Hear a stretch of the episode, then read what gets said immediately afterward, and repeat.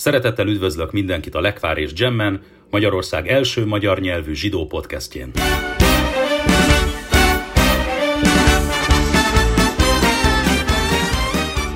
Szeretettel üdvözlök mindenkit, Megyeri Jonatán vagyok, ez pedig a Lekvár és Gem podcast. Nagyon szépen köszönöm azt a rengeteg támogatást, építő kritikát és elismerő dicséretet, amiket küldtök nagyon jól esik, és természetesen erőt ad, erőt ad arra, hogy, hogy ne csak a blogot és az esti tanulást folytassam, hanem ezt az egyedülálló podcastet is, ami Magyarország leghallgatottabb zsidó podcastje, és egyetlen ortodox zsidó podcastje is egyben, és egyáltalán az egyetlen zsidó podcastje pont.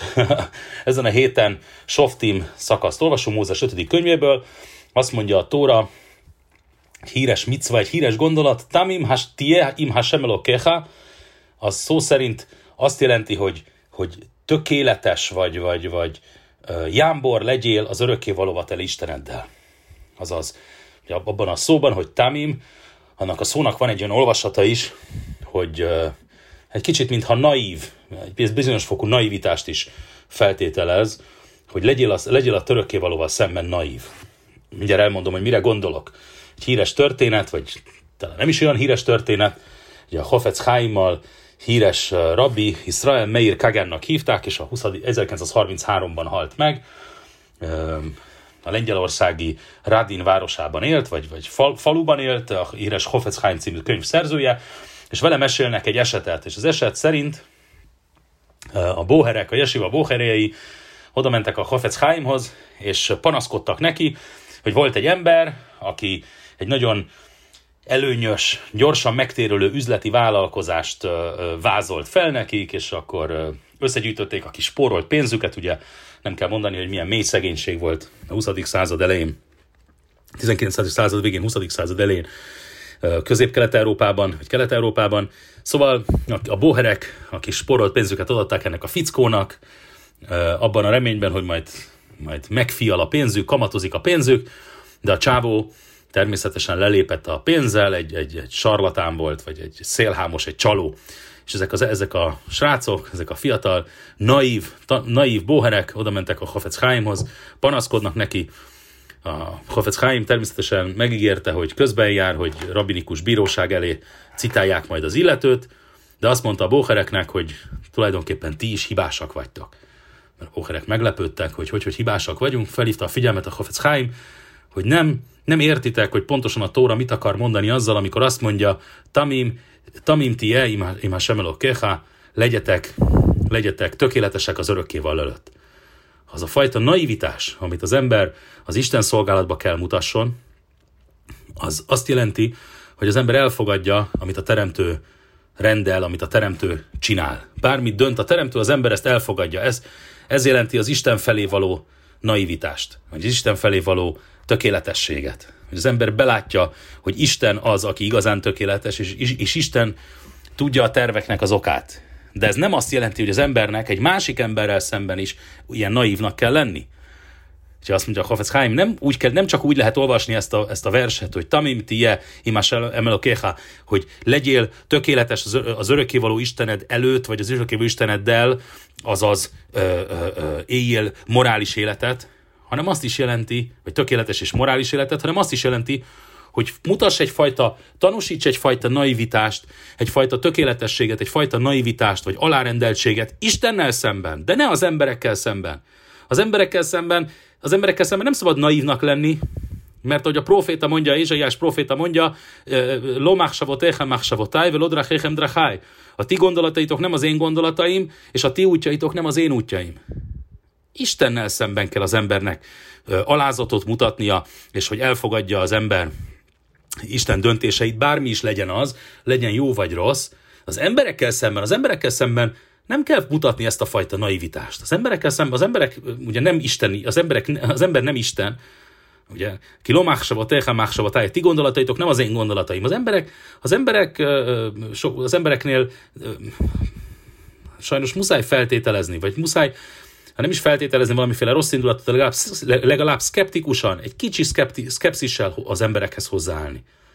És nem szabad, hogy az embert lóvá tegyék, pusztán azért, mert mindenki elhisz minden, valaki másnak mindent, mert hogy az biztos csak jót akar, mert sajnos a világ, sajnos a világban vannak olyan emberek, akik nem, nem csak én is kizárólag jót akarnak.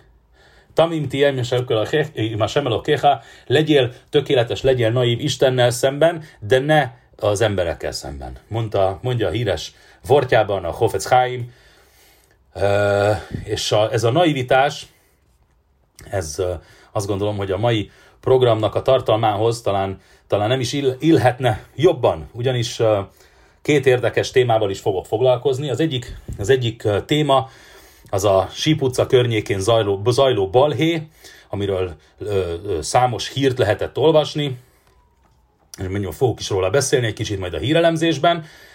Számos hírt lehetett olvasni, amiben Helyzer András a mazsi szelnöke és az őt támogató triumvirátus Radnóti Zoltán rabbi, és, vagy neológ rabbi, és a mazsisz más vezetői, ugye ellehetetlenítik a, a rabbi testület vezetőjét, és, és demokratikusan, legitimen megválasztott elnökét, Róna Tamást. Róna Tamás lesz a mai podcast vendége, az első mazsihiszes vendége ennek a podcastnek. Itt akkor megragadom az alkalmat, hogy elmondjam nektek azt, hogy miért nincsenek mazsihiszes vendégei ennek a podcastnek. Amikor elindítottam a podcastet, akkor igyekeztem, felajánlottam a neológ rabbiknak, hogy megszólaljanak különböző olyan kérdések, persze olyan kérdésekben, amikben akarom, hogy megszólaljanak. Hát szóval azért az én podcast, amit én, én, én irányítok, de lennének olyan kérdések, amiben érdekelt volna a mazsiszes rabbik véleménye például, mit tudom én, amikor beszéltünk, a, mit lehet csinálni zsidósan nyaralni, meg ilyesmi, akkor, akkor szívesen beszélgettem volna mazsiszes vagy neológ rabbikkal is az ő véleményükről, akik elzárkóztak elzárkóztak, mindenki elzárkózott a velem való beszélgetéstől, amin én nem csodálkozom egyáltalán egyébként, mert nem bánok kesztyűs kézzel a, a Mazsihisz vallási vezetőivel, és nem csak Fináli úrral, hanem úgy általában nem bánok, aki olvassa a blogomat, azt tudja, hogy, hogy ami a szívemen, az a számon ebben a kérdésben is akkor sem ért, ezzel együtt nem értettem egyet a, a, a, a mazsiszes vallási vezetők ezzel döntésével, mert, mert azt gondolom, hogy ha igazán bátrak és ha igazán tökösek, akkor ez most tök jó alkalom lenne, hogy itt ütköztessük az érveinket. Én nem cenzurázok semmit, a beszélgetéseket úgy adom közzé, ahogy azok lettek, vagy ahogy azok elhangoztak, Úgyhogy itt aztán igazán kimondhatták volna magukból mindenféle sérelmüket és bántalmaikat, meg fáj, fájdalmaikat.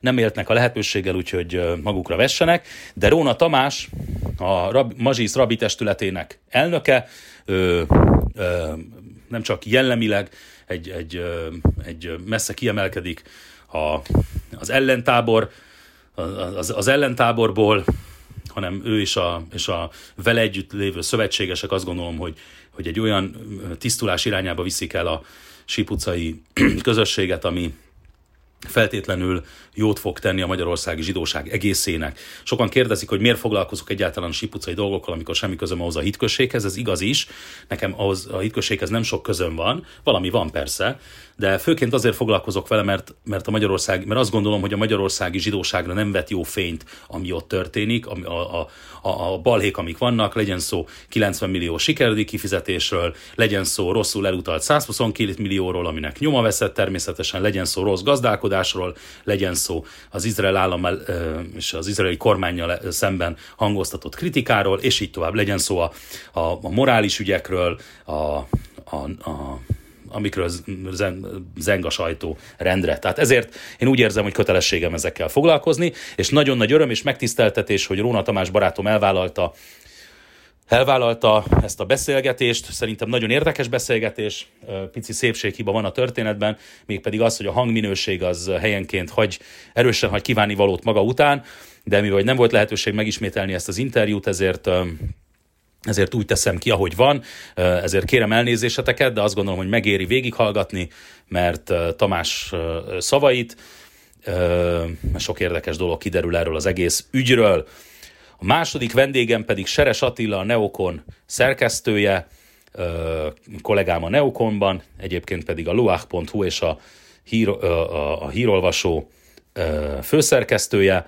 Akivel pedig ez az e héten megkötött izraeli Egyesült Arab Emírségek, vagy az Emirátus és Izrael és az Emirátus között megkötött béke megállapodásról, vagy, vagy Attila el fogja mondani, hogy ez miért is nem béke megállapodás feltétlenül, de hát szóval nevezzük béke megállapodásnak az, csak az egyszerűség kedvéért, de erről a, erről a megállapodás részleteiről és a, ennek a, a várható következményeiről illetve ennek a jelentőségéről beszél, beszélek Attilával. A két interjú után pedig természetesen lesz szubjektív hírelemzés a heti Szerettem Utáltam rovatban, ahol viszont mivel már beszélt, mivel hogy a, a Róna Tamással folytatott beszélgetésben sok minden elhangzik a mazsiszes ügyről, azt csak érintőlegesen fogom, fogom megemlíteni. Azt gondolom, hogy, hogy nagyon tartalmas, nagyon ö, ö, ö, izgalmas podcast az eheti, sok minden történt, ami, amiért hálás vagyok a teremtőnek, főként mert jó dolgok történtek, úgyhogy mindenkinek sok szeretettel ajánlom figyelmébe ezt a mostani podcastet. Jó szórakozást, tartalmas kikapcsolódást kívánok!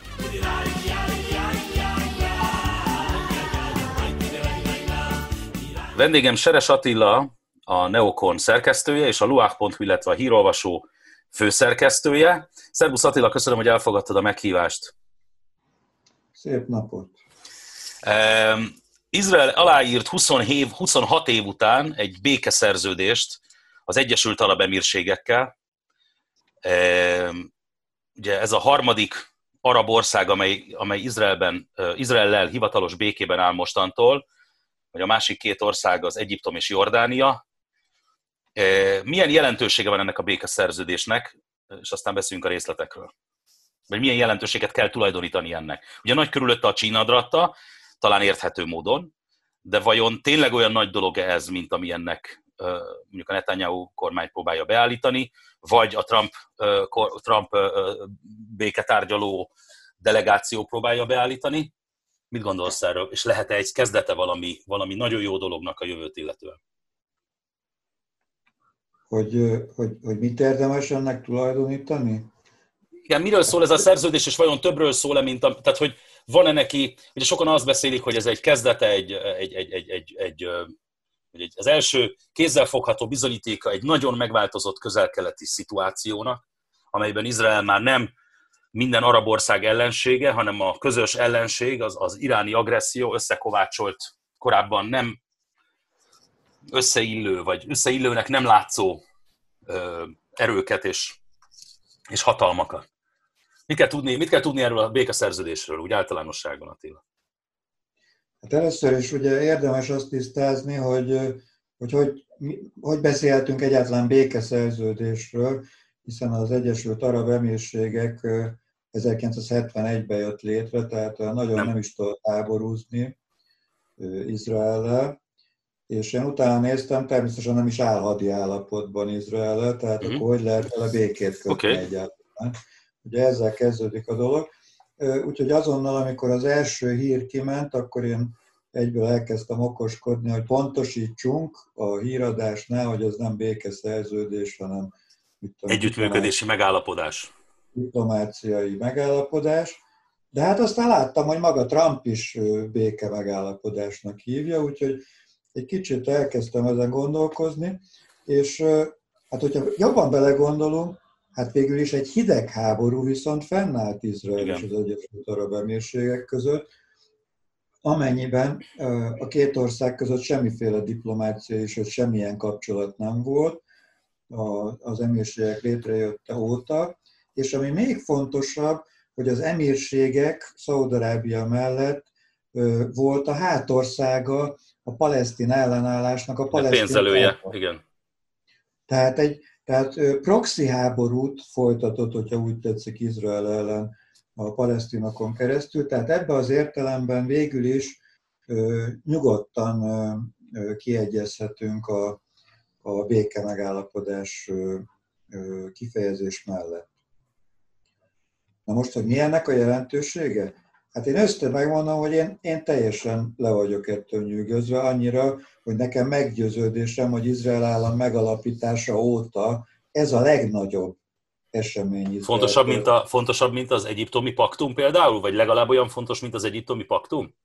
Legalább olyan fontos, fogalmazunk így. Én azt gondolom, hogy az egyiptomi paktum illetve a, a jordániai, a jordán békeszerződés, azok csak a, a, a hogy mondjam, szükséges lépések voltak e felé. Hát, hogyha belegondolunk, Izrael állam megalapításának, hát ez volt a célja, hogy az arab államokkal békébe, prosperitásba együtt éljen ott a zsidó állam. Nem az volt a célja, hogy, hogy örök életébe háborúskodjon. És, és egy, egy ilyen...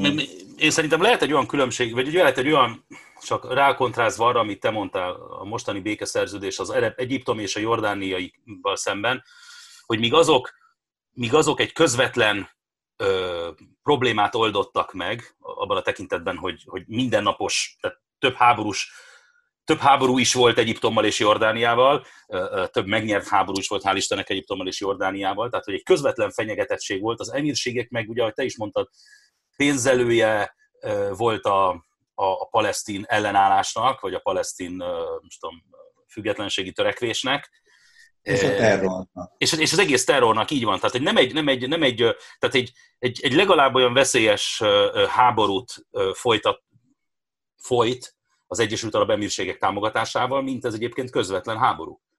Itt az évtizedek során itt emberek százai, ezrei haltak meg, mindkét oldalon egyébként, ennek a terrornak következtében. Így van. Hát ezért mondtam, hogy ez valójában egy proxy háború volt, és hogy, és hogy ez most véget érni látszik, Hát ez, ez, ez, ez még egyszer mondom, hogy ez, ez teljesen korszakalkotó történet, és nem önmagában ez, a, ez az egyesség, hanem már, hát, hát most már a vak is látja, hogy ez egy béke dominó, azért is így szoktam címkézni a, a posztokat, amikor én vagyok a szerkesztő. Ez egy dominó hatás, ami, ami, ami nem is titkoltan úgy tűnik, hogy oda vezet, hogy folyamatosan most ugye a következő a sorban minden bizonyal Bahrein lesz. Most éppen Szudán, ráadásul Szudán indult meg még pont tegnapi napon, ma, ma szerdán beszélgetünk, augusztus 19-én, és Szudán is már, oké, okay, értem, hogy az nem egy klasszik uh, arab állam, meg egy klasszik közel-keleti ország, de mégiscsak egy, egy, egy, egy, egy ellenséges ország volt Izrael számára.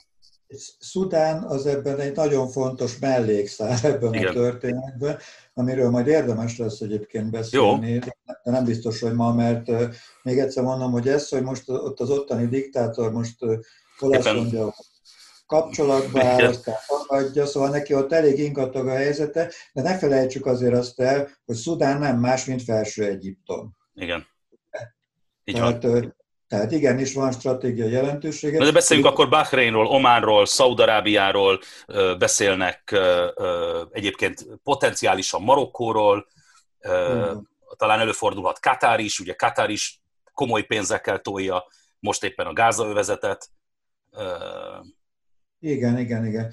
Hát az teljesen egyértelmű, hogy a, a cél Netanyahu-nak is, és Trumpnak is a célja végső soron az a szaudi békének a, a megkötése, az izraeli-szaudi békének a megkötése, és, és ide vezet ez a, ez a a miért volna olyan fontos, miért volna olyan fontos Attila hallgatók, hogy ismerjék meg, hogy miért volna olyan fontos a szaudi béke?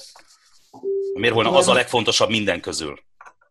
Hát ennek e, több szempontból is. Először is azért, mert ezzel gyakorlatilag végérvényesen lezárulnak Izraelnek az arabokkal vívott háborúi, hiszen Szíriát leszámítva gyakorlatilag minden valaha volt vele ellenséges arab állammal béke, békét köt.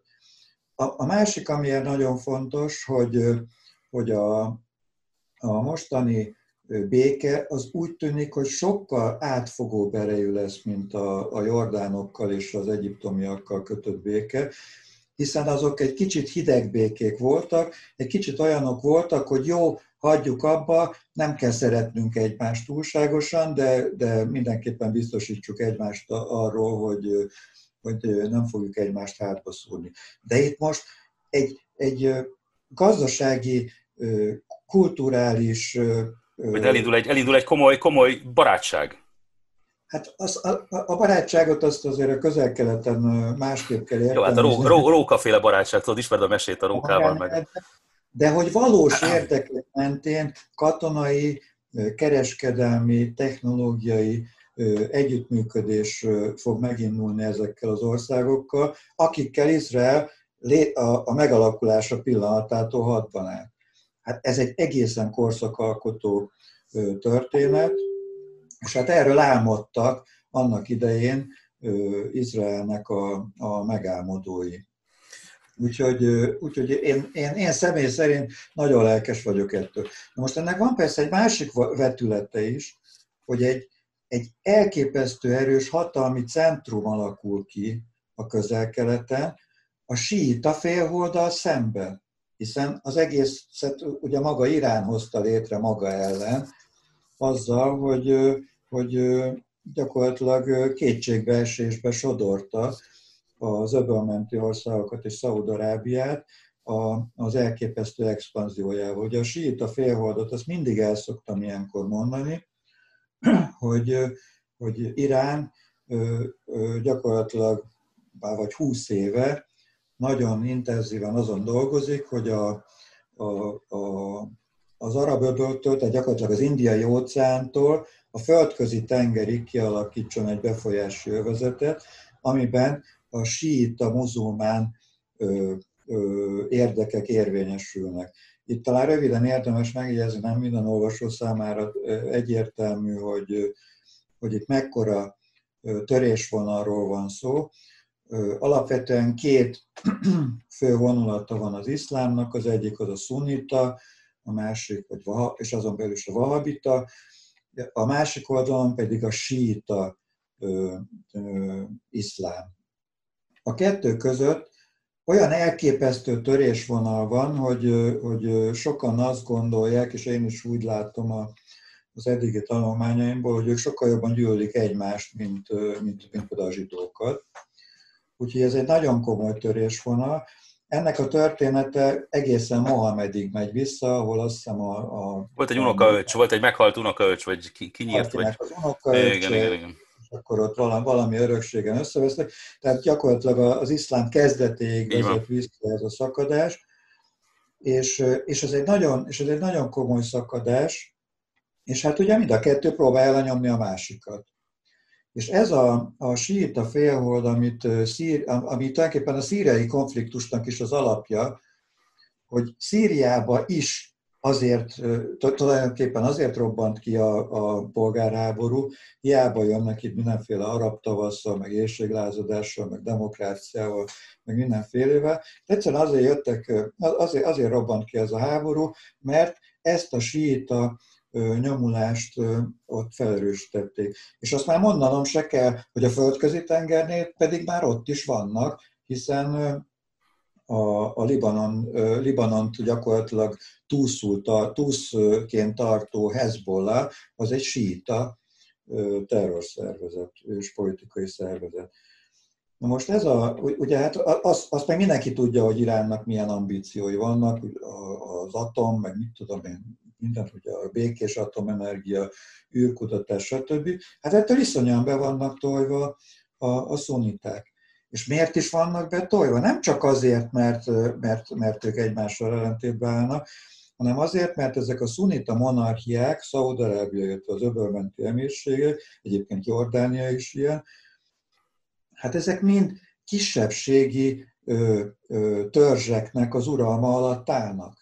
Tehát ezek a monarchiák egyáltalán nem olyan stabil. Azért azt tudni kell, bocsáss meg a, a, a hallgatóknak, azért azt tudni kell, hogy az arab országok, a közel, az arab országok nem nemzetek alapján tagolódnak, ugyebár, hanem törzsek alapján, törzsi tagolódás van, és törzsek egyesülve vagy, vagy összefogva alapítottak országokat. Elnézést, hogy közbeszóltam. Igen, igen, ez, ez, ez nagyon, jó, nagyon jó ez a kiegészítés.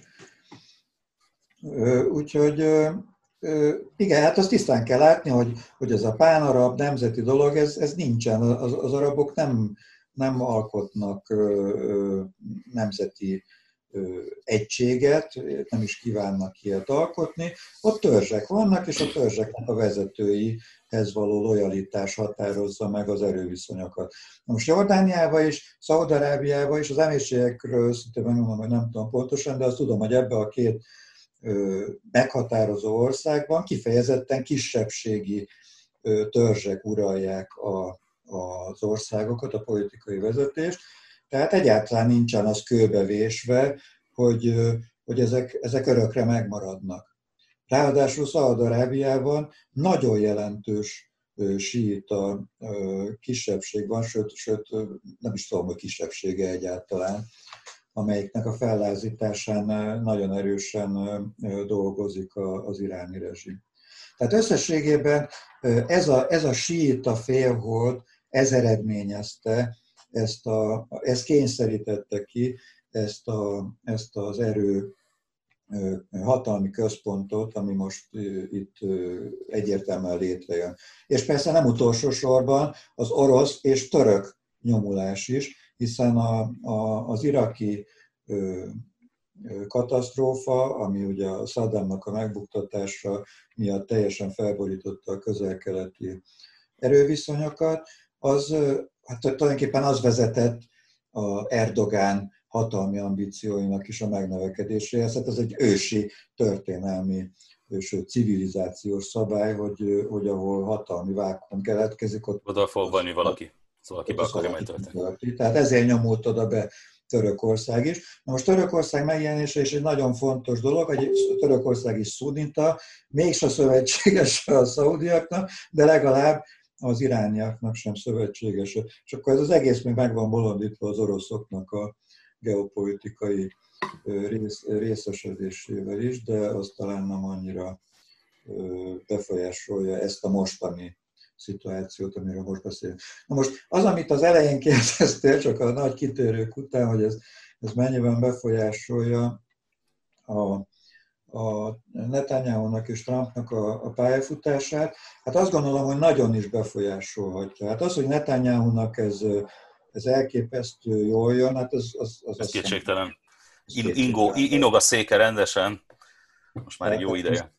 Hát most, most független attól, hogy inog, nem inog, mondom, ez nézőpont kérdése, de az az elképesztő járványügyi, Persze, politikai, politikai, büntetőjogi, stb. káosz, ami, ami most ott Izraelbe uralkodik, az, az, az egyértelműen gyengíti az ő pozícióját, és abban egy ilyen korszakalkotó béke, mert még egyszer mondom, hogy szerintem ez egy korszakalkotó történet, ami nagyon is be fog kerülni a történelemkönyvekbe, nyilvánvalóan erősíti a pozícióját. Na most Trump esete is eléggé problémás, hiszen a közvéleménykutatások szerint nem áll túlságosan jól a szénája, és mm. úgy is mondhatnánk, hogy igen, gyengen áll hát pont, egyébként, hát... pont egyébként négy napja, hál' Istennek, egy olyan, a CNN adott közre egy olyan közénkutatást, ahol, ahol Biden csak két, két százalékponttal vezet Trump előtt, ami eddigi leg, Trumpnak a legjobb közönkutatása mostan időkben, de hát persze, hát ugye Trump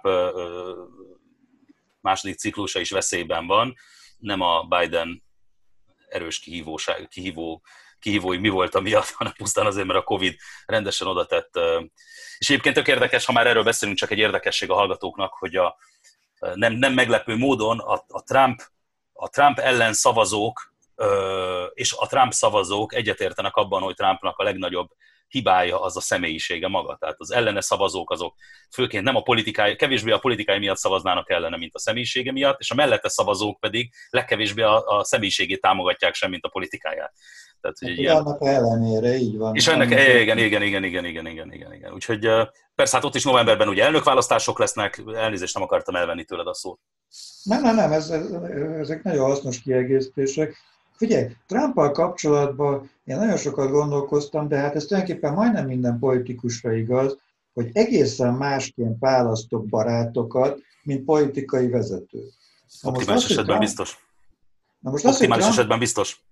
Hát nem csak optimális esetben, hát hogyha belegondolsz, hát milyen ember az, aki eljut egy, egy, egy, egy politikai rendszernek a vezetéséhez. Hát mennyi emberen kell keresztül gázolnia, mennyi ármányt kell leküzdenie, stb. Tehát, tehát, tehát ilyen, ilyen ide, idealisták, meg, meg jóhiszemű figuráknak nincsen helyük ebben a történetben. Tehát igazából azt hiszem, hogy, hogy a világ egyetlen akármilyen demokratikusan is megválasztott politikai vezetője sem tartozik azok közé, akik az ember szívesen barátkoznak. De hát pont ezek a személyiségjegyek teszik végül is alkalmassá arra, hogy sikeres legyen. Hát Donald Trump kétségtelenül egy rendkívül ellenszenves figura, bár a, ahogy kinéz, ugye sokan már a kinézetétől is agyvérzést kapnak, akkor eléggé keményen beszél, stb. A, a módban is, a, az üzleti életben is hát elég szókimondó. szókimondóan és ellenszenvesen viselkedett. De hát a tények makas dolgok. Tehát erre szoktam mondani, hogy lehet, hogy nem igaz, de a tényeknek megfelel, hogy Trump elnöksége alatt volt a legkevesebb háború a világban. Trump elnöksége alatt vesztette a legkevesebb ember az életét a világon erőszak, áldozata, erőszak áldozataként.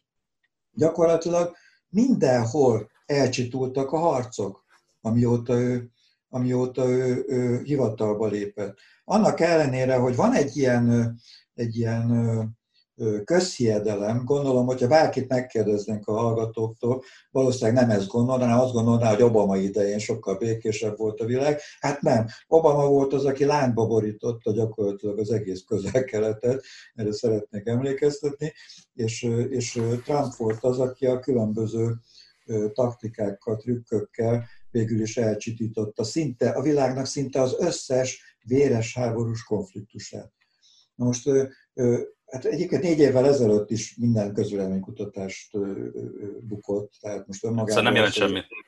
Hogy mondta Tordjá, Tordjá József mondta, hogy nem közvéleménykutatást kell megnyerni, hanem, hanem választásokat, vagy valami? Ez nem csak, ez, ez, egy, ez egy közhely, ez egy politikai közhely, de ettől függetlenül azért ezt nem szabad lebecsülni ezeknek a közvéleménykutatásoknak a, a hatását, ugyan, ugyanis Trumpnak legkevésbé a személyisége, mint inkább valóban a belpolitikai problémák azok, amik igazi veszélyt jelentenek az újraválasztására. Hát azért ez a káosz, ami kitört az utcákon, Hogyne. és aminek most, mostanában kevesebb nyilvánosságot adunk, de ami a legkevésbé sem ért véget, és, és ezerrel megy, valamint a járványjal kapcsolatos Hogyne. Elképesztő. A szupergazdasági teljesítmény, a Covid előtti szupergazdasági teljesítmény most teljesen el, elnyomják Igen, ezek a... És a, szám, és a számok sajnos nagyon ellene dolgoznak, már az ő szempontjából sajnos. Úgyhogy Trump most tényleg elég komoly problémában van. Hát más kérdés, hogy, hogy a, a Joe Biden pedig tényleg olyan elképesztő szellemi hanyatlásnak indult, hogy, hogy hát... Szinte érthetetlen. Egyszerűen döbbenet, hogy, hogy tényleg van, van rá reális esély, hogy egy ilyennel neki induljon a, a, hogy, hogy egyáltalán bárki komolyan gondolja, hogy egy, egy ilyen elnökkel induljon neki a 2020-as éveknek Amerika, de ez most részletkérdés. Visszatérve a mi témánkra, Igen. Hát Trump ezt a dolgot egyértelműen odáig akarja vinni, hogy még, a, még az elnökválasztás előtt, a Fehérház előtti zöld gyepen szeretné... Legyen egy koktélparti, igen. Legyen egy koktélparti, és legyen egy készfogás, ahol netanyahu és a, a, a szaudi, nem tudom minek, koronahercegnek hívják, hogy nem, nem tudom. MBS, igen. Mohamed bin Salam. Így van, tehát, hogy őt készfogásra bírja. Na most, hogyha ezt sikerül neki megcsinálni, akkor akár megválasztják, akár nem, örökre be fogja írni magát a történelemkönyvekbe, ugyanis, amint az előbb említettem, ez egy valós ö, politikai teljesítmény. Na most itt felmerül az, hogy hogy jó, de mi van az annektálással, ugye, meg mi van a béket? Igen, akartam most mondani, bocsánat, Attila, hogy folytat, hogy ezzel kapcsolatban három dologra kéne, hogy reflektáljál. Az egyik, ugye vannak, ott van, ott van az annektálás kérdés, amiről szólt egyébként elvileg a békepaktum, vagy ez a megállapodás, a izraeli semmiségek közötti megállapodás, hogy, hogy jelesül Izrael felhagy az annektálással egyelőre, és azután pedig e, szányra keltek különböző konteók. Az egyik közülük az, hogy van egy, annak a megállapodásnak egy titkos fegyverkezési része is, amiben Izrael megengedni az emírségeknek, hogy, hogy vásároljanak komoly mennyiségű amerikai fegyvert. Ugye van egy ilyen, van egy ilyen konteó, a, a, a, amit ugye persze most egyelőre Izrael, Izrael jelentős mértékben cáfol, vagy szinte minden, szinte minden módon cáfol. Erről is létszi egy pár szót, mondjál már, legyen olyan kedves. Először beszélünk akkor az anektálásról. Mert Netanyahu meg azt mondja, hogy, hogy az anektálás egyelőre csak az amerikaiak miatt állt le úgy is, és hogy nem került le az asztalról örökre. hát az biztosan nem került le örökre az Biztos. asztalról, de Trump szó szerint ezt mondta, hogy az annektálást levettük off the board, off the table, off the table. Ezt, ezt mondta. Tehát, tehát azért ez ki van mondva, hogy le van véve az asztalról, de hát a közel-keleten ugye az, az örökké, csak az örökké valót tekintetjük örökké valónak, de a, a, az egyéb körülményeket nem. Hát igen, szóval tulajdonképpen ezt, ebbe is kezdtem bele, hogy most egy kicsit visszapörgettem. Össze megmondom, engem tök váratlanul ért, mint ahogy mindenki mást is ez, a, ez a, az emírségi áttörés.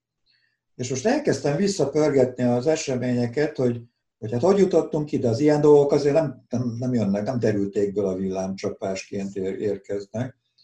És bizony megtaláltam azt, hogy most a neokonnak egyébként a borítóképe, és hogy Donald Trump Szaudarábiában járt 2017-ben. Első külföldi és útja. Hát nem az első volt, de a... a nem, az első, ez a közel, hát nem kanadai. Így van, tehát a közel-keleti térségben valóban Szaudarábiát kereste föl elsőként, és ezen a képen most is itt nézem magam előtt, hogy nyomják hát a gombot.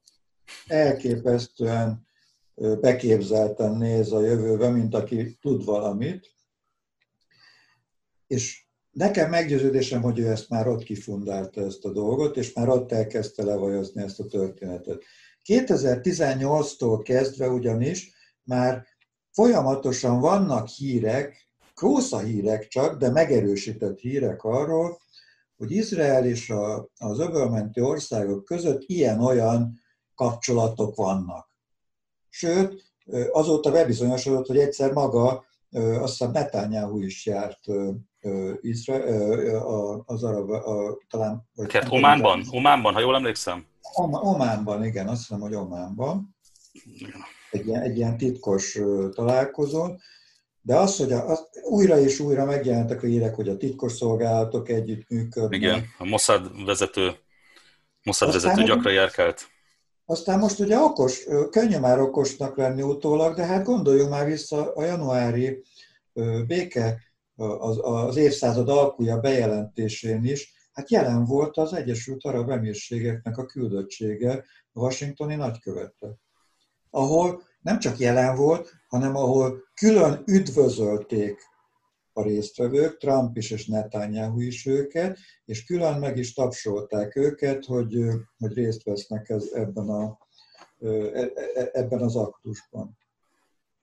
Úgyhogy lehet, hogy én egy kicsit túl kombinálom a dolgokat, de én egyáltalán nem tartom kizártnak, hogy ezt, a, ezt az egész béke programot, ezt az évszázad alkuját, ezt igazából gumicsontnak szánta Trump, egy, egy ilyen, egy ilyen átmeneti igen, gumicsontnak, amit azért dobott be, hogy jól kifárassza és kimerítse az érvkészletét az minden oldali ellen, ellenkezőnek. Ugye most, ha belegondolunk, akkor ennek a, a, a béke megállapodásnak szinte, szinte senki se örül igazán. Ugye a telepesek is utálják, mert akkor benne van, hogy, hogy, hogy nem, nem, a nektálás van, csak benne van az, hogy legyen palesztin állam is.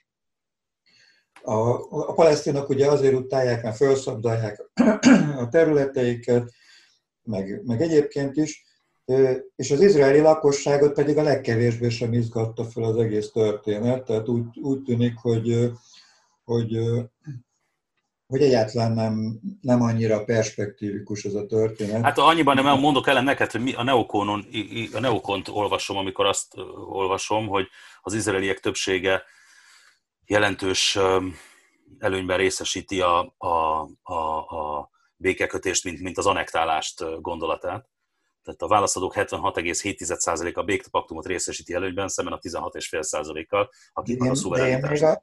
De, én még a januári béketervről beszélek. Ja, értem, világos. Uh-huh, én még arról beszélek, hogy Igen. Nekem, nekem egyre inkább úgy tűnik, hogy ezt az egészet Trump csak azért dobta be, tehát nem gondolta komolyan, csak azért dobta be, hogy felmorzsolja, felőrölje az ellenállást. Ha belegondolsz, elképesztő éles csaták vannak azóta, mindenki totál kimerült ebbe a harcba, hogy legyen anektálás, ne legyen, legyen palesztin állam, ne legyen, milyen legyen, hogy legyen, jönnek az arabok, nem jönnek az arabok, és egyszer csak azt mondta, hogy tegyük le az egészet az asztalról, inkább csináljuk meg nagyba. Hiszen ezek után már gyakorlatilag mindenki alól kihúzott minden érve. Igen, ez igaz. Ennek a, ennek a mostani béke megállapodásnak része az, hogy igen, palesztin államot kell alapítani. Ugye eddig mindenki azt mondta, az ellenzők azt mondták, hogy szó se lehet palesztin államról, nem lehet Izrael szívében egy terrorállam, amelyik majd a Izrael megsemmisítésére tör, csak hogy ez a terrorállam, ez, ennek az lett volna a feltétele, hogy valaki támogassa. De hogyha ennek a, a képzeletbeli terrorállamnak a támogatói békeszerződésbe, sőt szövetségbe állnak Izrael, hiszen az egész terrorizmust pontosan ezek az államok támogatták a korábbi években, akkor már fogottá válnak a, az ellenkezések. Nekem a palesztin... Igen?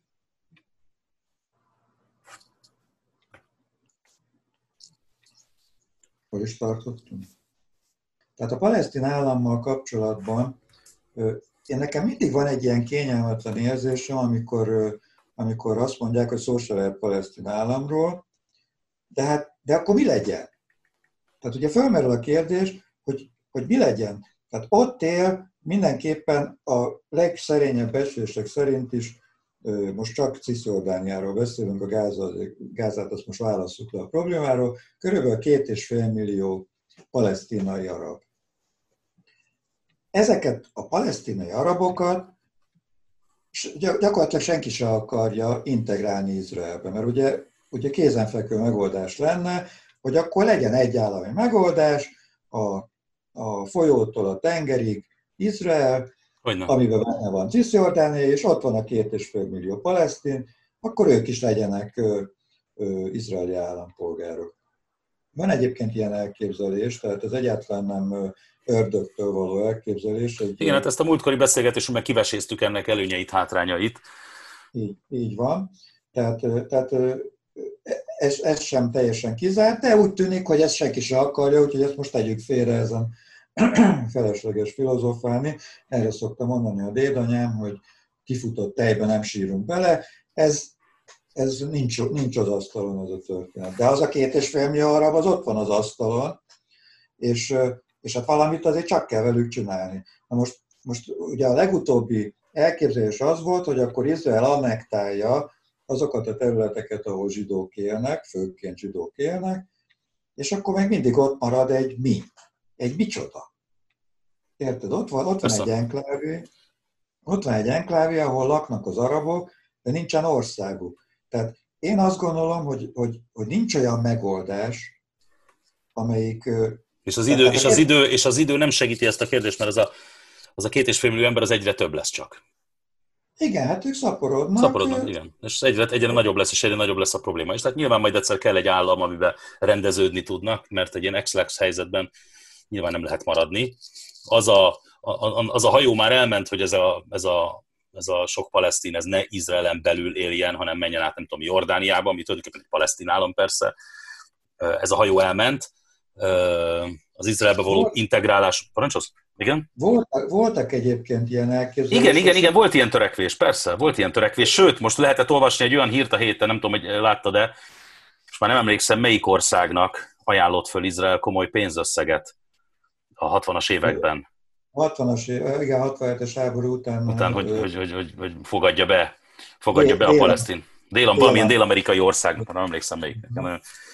Szóval, hogy így volt ilyen törekvés, de hát ez a hajó is elment, az Izraelbe való integrálásuk az meg nyilván problematikus, mert felborítaná a, a demográfiai ö, ö, jelenlegi státuszkót, és felborítaná talán a politikai státuszkót is jó eséllyel. Bár erről múltkor beszéltünk, hogy ez nem biztos, hogy így lenne, tehát nem biztos, hogy zsidók ellen szavaznának az Izraelbe integrált palesztinok, de meg nem is biztos, hogy többen lennének, de mindegy. De éljünk a gyanúperrel, hogy az biztos, hogy a jelenlegi helyzetet jelentősen megváltoztatná. Tehát az mindegy, én most, én most ezt inkább levenném az asztalra, ez most, ez most nem téma. Lehet ezen filozofálni, de ez most nem téma, tehát, tehát ezt most hagyjuk. Na de viszont, A palesztin államiságnak, a, még egyszer mondom, a legnagyobb ö, ellenérve az az volt, hogy egy izraeler ellenséges népesség lenne beágyazva Izrael kellős közepébe.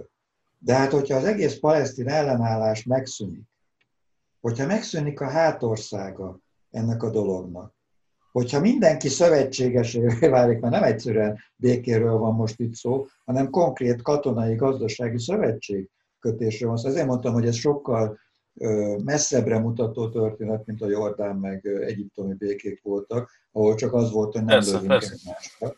Itt Igen. most konkrét katonai gazdasági együttműködésről van szó. Hát, hogyha a szövetségeseink, ezek az arabok, akkor miért kéne félnünk ettől, attól, hogy, hogy egy ilyen állam alakulatnak nevezett. Hát most, most tök mindegy egyébként, hogy, hogy minek nevezzük, hát valaminek nevezni kell, Igen. és, és ezt államnak is nevezni. Ezért mondom, én, én személy szerint emiatt nem aggódni, és pont ezért tartom korszakalkotónak és, és nagyon nagy eseménynek ezt a mostani fejleményt. Ezt a mostani minden bizonyal szemmel béke dominót, ami itt végül megy. Mit gondolsz, meg fog történni? Csak én nem tudom, hogy nem vagy proféta, meg nem vagy, nincsen előtted üveggömb, de mit satszolsz? Milyen, milyen esély satszolsz a szaudi, a szaudi békének, és mikorra várnád, hogyha egyáltalán? Hát ez egy nagyon jó kérdés. Én, én szeretek egyébként jósolni, meg szeretek fogadni. Én meg szeretek néha, optimista lenni. Néha bejön, néha nem, de, de engem nem zavar, mert hát most, most, miért, most miért ne latolgassunk? Hát most rövid az élet, rövid az élet ahhoz, hogy egyfolytában azon jajangjuk, hogy holnap még rosszabb lesz.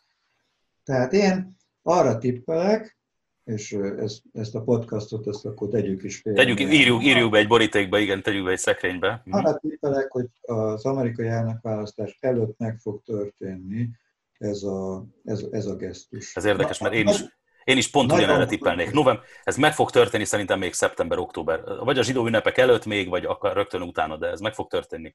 Hú, tényleg ez egy nagyon fontos szempont. Mikor is van most Rosas? Jól emlékszem, szeptember 19-én este. Tehát 19 Tehát elég hamar, igen. Egy hónap múlva. Hát, igen, hát akkor nagyon kell figyelni, mert vagy szeptember eleje, vagy október. Vagy október, vagy október második fele, így van. Seres Attila, nagyon szépen köszönöm, hogy velünk voltál.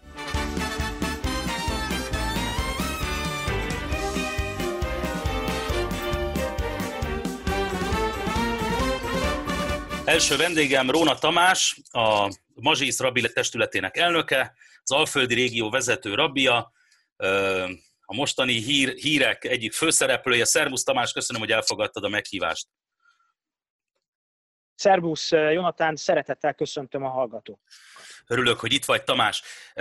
Még mielőtt belecsapunk a, a közepébe, egy kicsit mesélj légy szíves magadról azok számára, akik nem ismernek, te egy, egy szerény, visszahúzódó ember vagy, keveset vagy korábban kevesebbet szerepeltél a, a médiában, vagy a, akár a zsidó médiában is, mint, mint a kollégáid. Egy kicsit mesélnél magadról? Hány éves vagy, család, milyen eredményeket, vagy mire vagy a legbüszkébb? Uh-huh. Hát van egy szerető családom, két gyönyörű. 1975-ben születtem, tehát uh-huh. 45 éves Szinte egy idősek vagyunk. Három éves koromban édesapám. Hát akkor... Én 76-os vagyok, 76-os vagyok. Ma, így, így. Szép kor ez a mostani. Uh, egyetértek. Uh, szóval 78-ban édesapám megfogta a kezemet, és levitt a, a Frankel zsinagógába, uh, ahol Schöner professzor úr uh, kezdett el bevezetni a jidiskájba. Uh, bár előtte is láttam, mert hogy mind a két nagyszülő oldalam, édesapám oldaláról Tiszafüred, uh-huh. ahova Debrecenből járt át eh, áldott emlékű Dajcs főrabi úr apukája saktolni. Tehát eh, a mindennapi életünknek a, eh, a része volt a, a zsidóságunk alapvető törvényei, tehát hogy ezek így nem voltak kérdések, meg nem újdonságként jelentek meg, és édesanyám oldaláról pedig egy csengeri nagyváradi családról beszélünk, ahol a nagypapám kohanita volt, és 11 testvérét veszített el wow. a háborúban. Wow. Uh, Szóval mindig, mindig egy tradicionális zsidó családból jössz. Uh... Szóval ez a Bocsánat. Szóval nálunk a, a, zsidóság, a zsidóság az nem volt kérdés. Én ebbe, ebbe születtem, ebbe nőttem föl, 13 éves koromban a Dohány utcai zsinagógába Sönel professzor úr avatott bár micvává, aztán 14 éves koromban az Anna Frankba folytattam a tanulmányaimat, közben Hanoárháción is lettem, Madrid lettem, Izraelbe voltam többször. Uh-huh. Ezt követően Mikor az érettségi hogy, után... Hogy a rabi képzőbe. Mész? Hát gyakorlatilag volt a, a honvédségben egy nagyon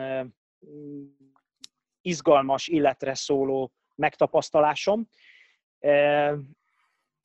Én voltam katona Magyarországon, és jött egy parancs, amit laktanya szinten fölolvastak, hogy Róna Tamás zsidó sorkatonát fölkérheték Budapestre, mert egy konferencia van, és ott föl, fölkértek, hogy ugye beszéltem már akkor egy picit héberül, egy picit angolul, hogy, hogy, hogy menjek és jelenjek meg. Na most ez 2000 ember előtt fölolvasva, hát ez nem annyira az én pozíciómat emelte a laktanyán belül, és akkor valószínűleg kellően, a kellő finom tolmácsolásomból érezhető, hogy ennek, hogy ennek komoly következményei lettek. Például miután visszatértem, a, a zászlóaj parancsnok felhívta a figyelmet, hogy innentől kezdve bárhova megyünk, én tűzzem ki a sárga csillagot.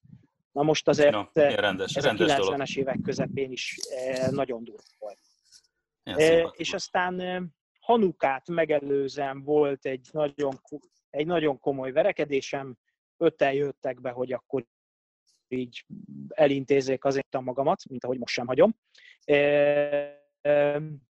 És utána egy hónapon keresztül többen a, a Honvéd kórházba lábadoztunk, és azt gondolom, hogy ez, ez, volt, ez volt az életemben a fordulópont, ahol, ahol ugye egyértelművé vált, hogy a világunk várja azt, hogy jöjjenek tanítók, segítsék azt, hogy erkölcsileg, morálisan a magyarországi zsidóságról és a zsidóságból egyértelműen egy méltó képet tudjanak megkapni, illetve mi tudjunk közvetíteni.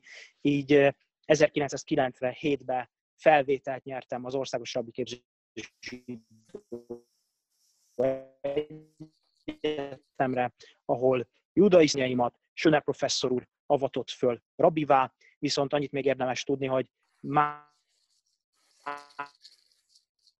98-ban, tehát egy év után a Kecskeméti professzorokat és segítséget kértek, mert az akkori tanító elhunyt. Szólj, ha mehet. Mehet, mehet. Igen. Így van. Igen, Köve, Köves Gyula bácsi, aki a Kecskeméti közösségnek volt tanítója, visszaadta a lelkét a teremtőnek, és megkeresett engem az egyetemünk rektora, Söne professzor, hogy lenne kedvem elvállalni, hogy péntektől vasárnapig Kecskeméten vagyok, és én nagy örömmel mondtam igent. Azóta rips-rops eltelt majdnem negyed évszázad. Hát te most, most is Kecskeméten, most is Kecskeméten élsz? Igen. 2008-ban az egész családdal, Gáncep is Spóhéval leköltöztünk, illetve nem le, hanem átköltöztünk Kecskemétre. Aha. És hát ugye számomra egyértelmű, egyértelmű volt, hogy csak a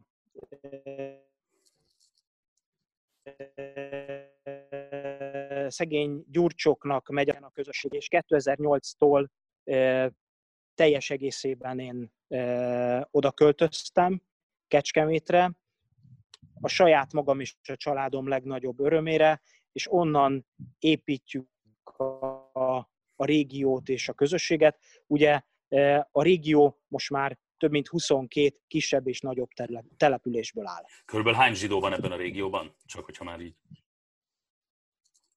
nagyságrendileg? Hát akivel nekem valamilyen módon Aha. kapcsolatom van, az picit több, mint 3000 lélek.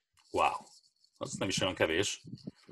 Nem is olyan kevés. Tamás, ugye rabbi testület elnöke vagy, de már a, a mióta is egész pontosan? 2019 áprilisában választott Tavaly április, meg aha. a testület. De már, Igen, de, akkor de, már a a, bizalmat a kollégáimtól. de már a, de már a megváltoz, megválasztásod után sem volt, vagy a megválasztásodat sem, ha jól emlékszem, akkor, akkor elég turbulens volt abban a tekintetben, hogy, a, hogy a, az elnök vezette ellentábor.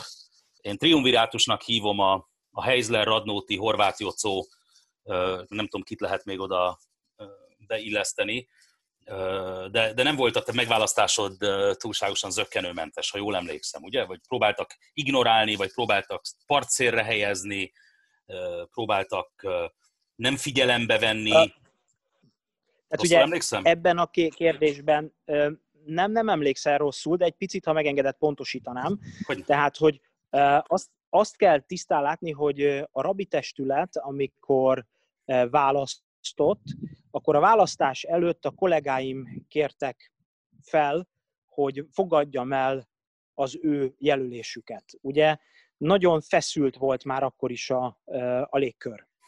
Uh-huh. És én tisztelettel fogadtam el, és gyakorlatilag kétharmados támogatással választottak meg, ami a rabi testület döntéseiben ritkának mondható.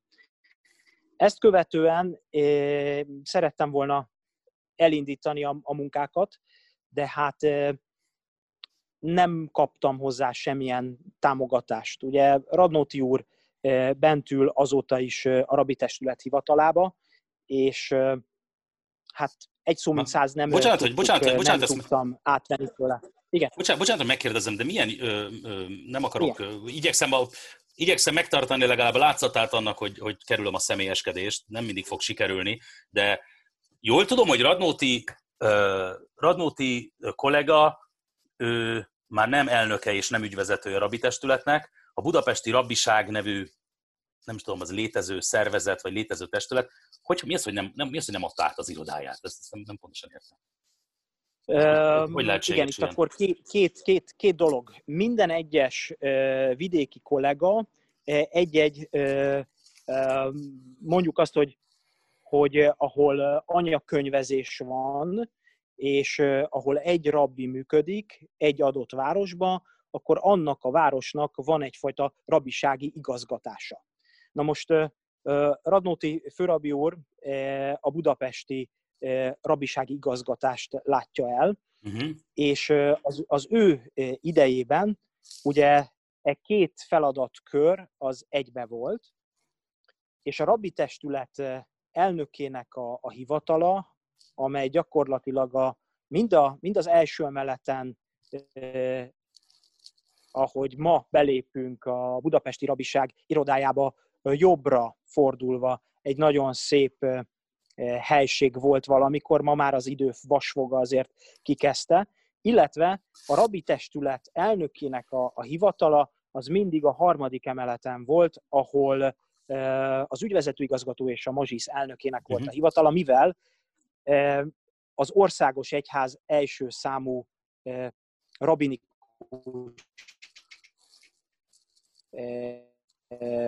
döntéshoz 2019 áprilisától kezdve nem kaptunk helyet, mint rabi testület, sem a harmadik emeleten, se az első emeleten. Konkrétan a Síp utcában nincsen azóta sem hivatala a testületnek.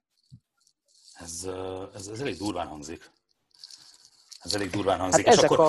Jó, értem, tehát magy- magyarul minden, de ez, ez amíg a Radnóti volt az elnöke a testületnek, addig természetesen ez nem, ez nem állt fenn ez a helyzet, addig minden, addig zöggenőmentes és gördülékeny volt az együttműködés, és minden lehetséges módon támogatták egymást ezek a jó emberek. Ez eszméletlen. Figyelj Tamás, és ugye, ha jól értem, ami most történt a múlt héten, az, azért, mondom, hogy, azért gondolom, hogy egy kicsit jól értem, mert egy pici-pici közön van a dologhoz, abban a tekintetben, hogy, és itt most a kedves hallgatókat bevonom egy ilyen, vagy, vagy nem, nem akarok személyes, vagy nem akarok titkokat elárulni, de mégis igyekszem valamit, valami infót felfedni. Szóval van ez a, van ez a, ez a nagyon kényes fináli ügy, ami cirka másfél éve, kicsit több mint másfél éve nem tudom, borzolja a kedélyeket és mérgezi a közéletet, aminek a végére most pont került, és ez a, ebben van egy kis szerepem nekem is, sőt ezzel kapcsolatban még mi is beszéltünk egy alkalommal,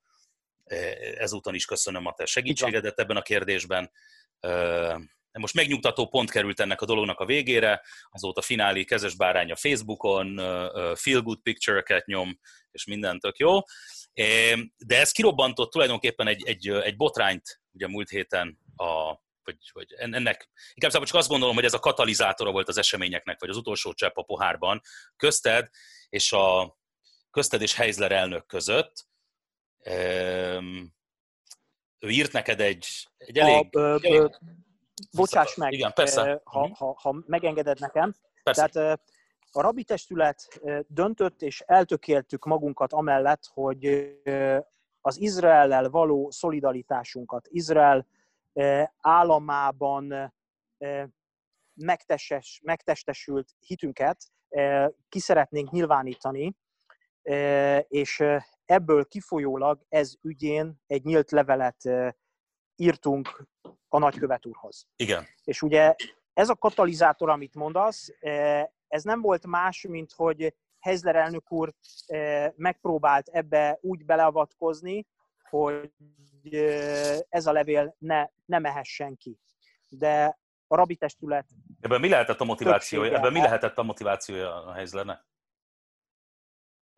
Ő egy olyan levelet írt, ugye most már hosszú-hosszú hónapok óta nem, nem beszélünk, bár itt zárójelben meg kell, hogy jegyezzem, hogy négy éven keresztül Kecskemétről én folyamatosan kopogtattam, és jártam föl a SIP utca 12-be azért, hogy, hogy tudjak egyeztetni a vezetéssel, úgyis, mint, mint az Alföld régió rabia, úgyis, mint oktatási rabi, egy csomó, csomó vallás, vallási kérdésben. Számos alkalommal történt olyan, hogy az egyeztetésünk ellenére én fölutaztam Budapestre, és aztán elfelejtettek fogadni. Tehát, hogy... Jó, hogy téged ignoráltak, Tamás, téged ignoráltak, Tamás, végig. Tartó. Aha. Így, így, így, így van. Így van, tehát hosszú évek ilyen típusú kommunikéi után pedig Hezler elnök úr egyértelművé tette azt, hogy ő beszélt a nagykövettel, ezt ugye írásba kommunikálta felénk, ezért bátorkodtam hogy az, az előző bevezetést megtenni, tehát, hogy bármennyire erőlködtem, nem volt a másik oldalon fogadókészség erre a kommunikációra, és jelezte ő, hogy ő már tisztázta a fináli ügyet a nagykövet úr felé, és hogy ebbe már így van, és ebben már a rabi testület bármilyen lépést fog tenni, már csak sérüléseket és nehéz pillanatokat fog, fog okozni önmagának. Mindezek ellenére a testület túlnyomó többsége úgy döntött, hogy a levélnek el kell, hogy menjen, és nyilvánosságá kell, hogy tegyük arcpolitikánkat, álláspontunkat. Igen. Ez meg is történt. Igen. Most uh, írtatok a nagykövetnek, én nekem van egy sejtésem, hogy, hogy Heizlernek mi baja volt ezzel a levélen a nagykövet felé. Gondolom az a baja, mint minden, tehát, tehát az, azért az eléggé nyilvánvalónak látszik, hogy a, hogy a Heizler féle vezetés az abban merül ki, hogy csak és kizárólag ő legyen az arca a, a, a mazsihisznek, senki más ne jöhessen ki a felszínre, ne dughassa ki a fejét, csak és kizárólag Heizler és Radnóti urak a televeletben, televeletben egyébként az egyik számomra legjobban tetsző mondat az az volt, amikor azt írtad, vagy nem, bocsánat, nem a televeletben, hanem a, a Schönberger, Schönberger által jegyzett, vagy által aláírt, vagy, vagy nem tudom, ő által, aki küldött levélben, de többen aláírtátok, az volt, hogy hát a, a, a kutyafáját, hogy miért nem te képviseled a mazsihiszt minden ö, olyan szituációban, amikor vallási vezető képviseletére van szükség ami szintén érthetetlen, hogy az elmúlt másfél évben ez hogyan történhetett. Tehát ezt, ezt, ezt, ezt egyszerűen el, elképzelni se tudom. Te nagyon korrektül, csöndben maradtál cirka másfél évig, ugye eléggé úgy tűnik, és most úgy tűnt, hogy nálad is betelt a pohár. és, és, és, és a leveledet nyilvánosságra hoztad. Most ma olvastam egy szombatcikket, amire majd konkrétan fogok írni egy, egy, egy reakciót a blogomon, mert kés, a bicskanyitogató az a, az a az az elfogultság, ami a szombat részéről, szombat részéről tetten érhető ebben a cikkben. És ebben, ebben az, a te szemedre azt vetik többek között, hogy te a leveledet Heizler felé nyilvánossá tetted, míg ő az ő levelét nem, nem szánt a nyilvánosság, a nyilvánosság elé. Erről mi a véleményed? Miért gondoltad, hogy a nyilvánossághoz kell fordulni a, a kérdésben? Szombat azt is feltételezik, hogy küldted el a magyar nemzetnek ezt a, ezt, az, ezt a levelet, ami nyilvánvalóan nem, nem így van. Igen, tehát itt, itt, itt, itt, itt számos dolog ér, ér össze. Először is három héttel ezelőtt Hezler elnök úr a Mazsisz vezetőségülésén számos váddal jött elő velem szembe. Természetesen a Mazsisz vezetőségének mindig tagja volt arabi testületelnöke és az országos főrabi. Igen. Így én az elmúlt másfél évben innen is kilettem tiltva. Tehát három-négy vádponttal előjött velem szembe, és természetesen miután erről én hallottam, írásban egy dörgedelmes levél során a kollégáim számára és egy-két mozsisz vezető számára elküldtem a válaszlevelemet. Igen. Ezután talán múlt hét hétfőn, múlt hét, nem, két, két héttel ezelőtt hétfőn Radnóti főrabi úr, Radnóti úr küldött egy, egy levelet arabi testület számára, amely gyalászkodó volt, méltatlan volt. Személyeddel, személyeddel szemben? Írtam. Személyeddel igen, szemben? Igen, de hát végig csak így van, így van. Ezt követően én rögtön írásban kértem az AF Bézdint, hogy Bézdint hívjon össze Radnóti úrral szemben, ami, ami tudomásom szerint folyamatban van. Uh-huh. Ugyanezeket a, a vádakat, tehát olvashattam, csütörtátot levélben kaptam meg, de úgy, hogy a szövegből az derült ki, hogy ezt a vezetőség is megkapta, és mindenki más, akire Heizler úr úgy gondolta, hogy, hogy olvasnia kell a sorait. Hmm. Nem derült ki belőle, hogy ez magálevél, nem derült ki belőle, hogy ez a rabi testületnek szól.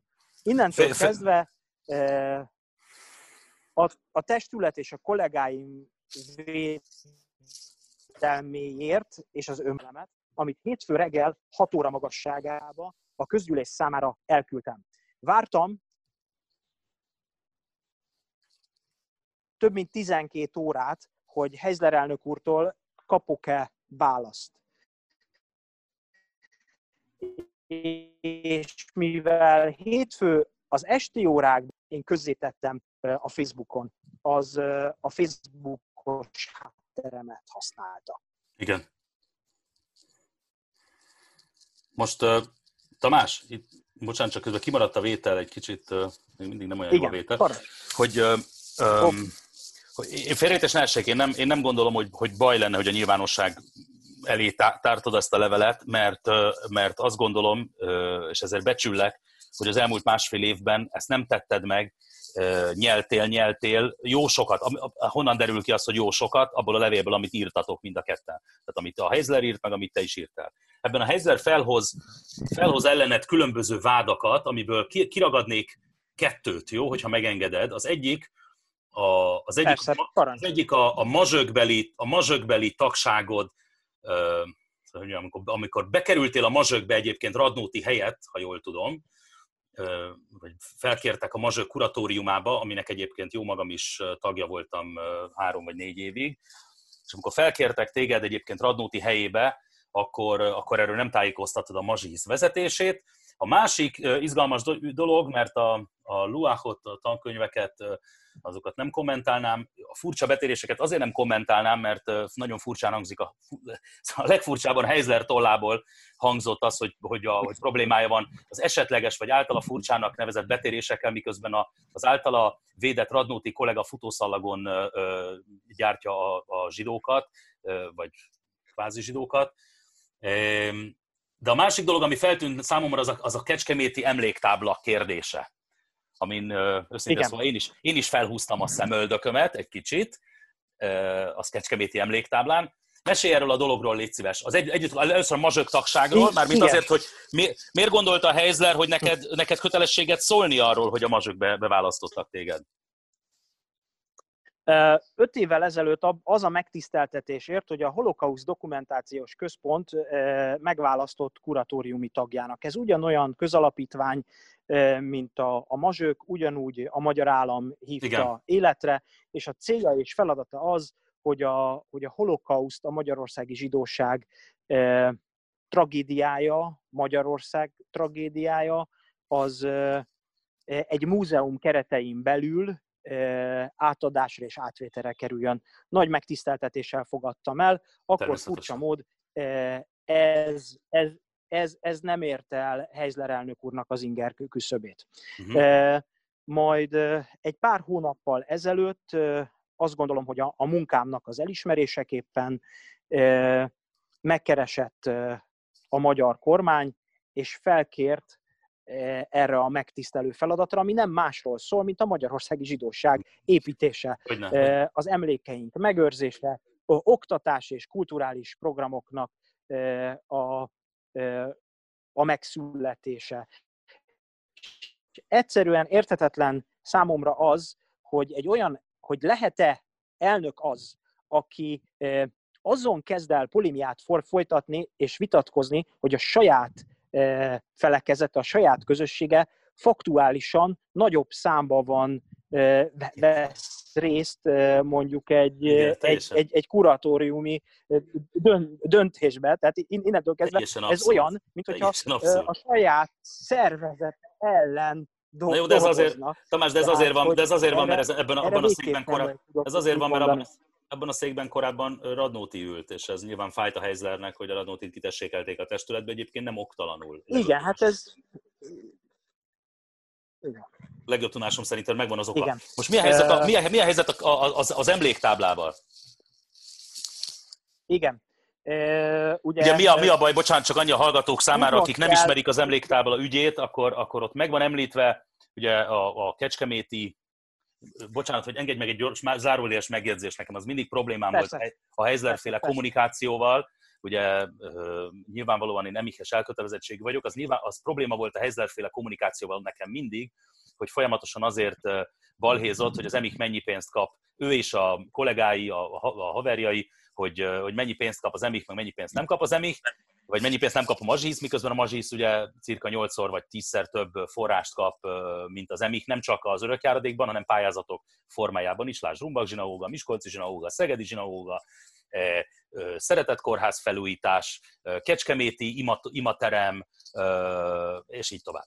Most ugye ez, ez egyébként, egyébként nagyon helyes, és nagyon, örülök, nagyon örültem annak az imateremnek, erről a blogomban is megjegyzést tettem, nagyon örültem az imateremnek, a miniszterelnök név szerinti megemlítését, illetve az államtitkár név szerinti megemlítését egy picit lehet, hogy feleslegesnek éreztem, vagy túlzóan feleslegesnek.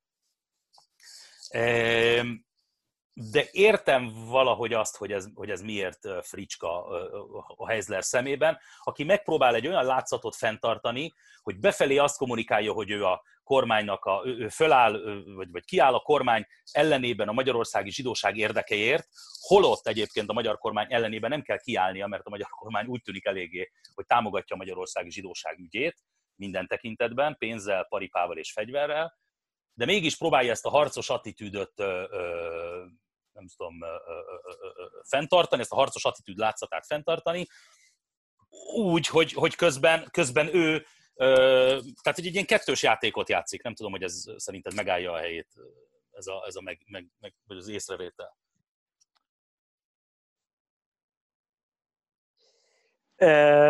A történelmi egyházak kis és nagy egyházak az esetek forrásból tudjuk, tudják fenntartani magukat. Azt gondolom, hogy, hogy, hogy ez egy, az egy nagyon fontos alapelvnek kell, hogy legyen, hogy a mindenkori állammal, a mindenkori kormányzattal egy jó együttműködést, jó kommunikációs teret kell fenntartani és kialakítani, mert hogy a felelősségek számos térben ugyanazok legyen az szociális, legyen az oktatási kérdés, vagy a közösségek megtartó ereje. Azt hiszem, hogy ez a fajta kommunikációs tér, nem, nem hiszem, tudom, az elmúlt évek során ebből a folyamatos forgolódásból, amit említettél, ami Heizler elnök úrnak a, az egyik tulajdonsága. Visszatérve a, az emlékköre, az emléktáblára, több dolgot is le kell, hogy szögezzek.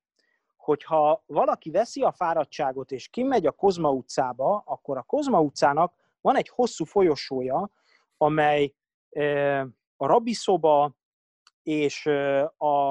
Ravatalózó között van, igen, jártam ott sokszor.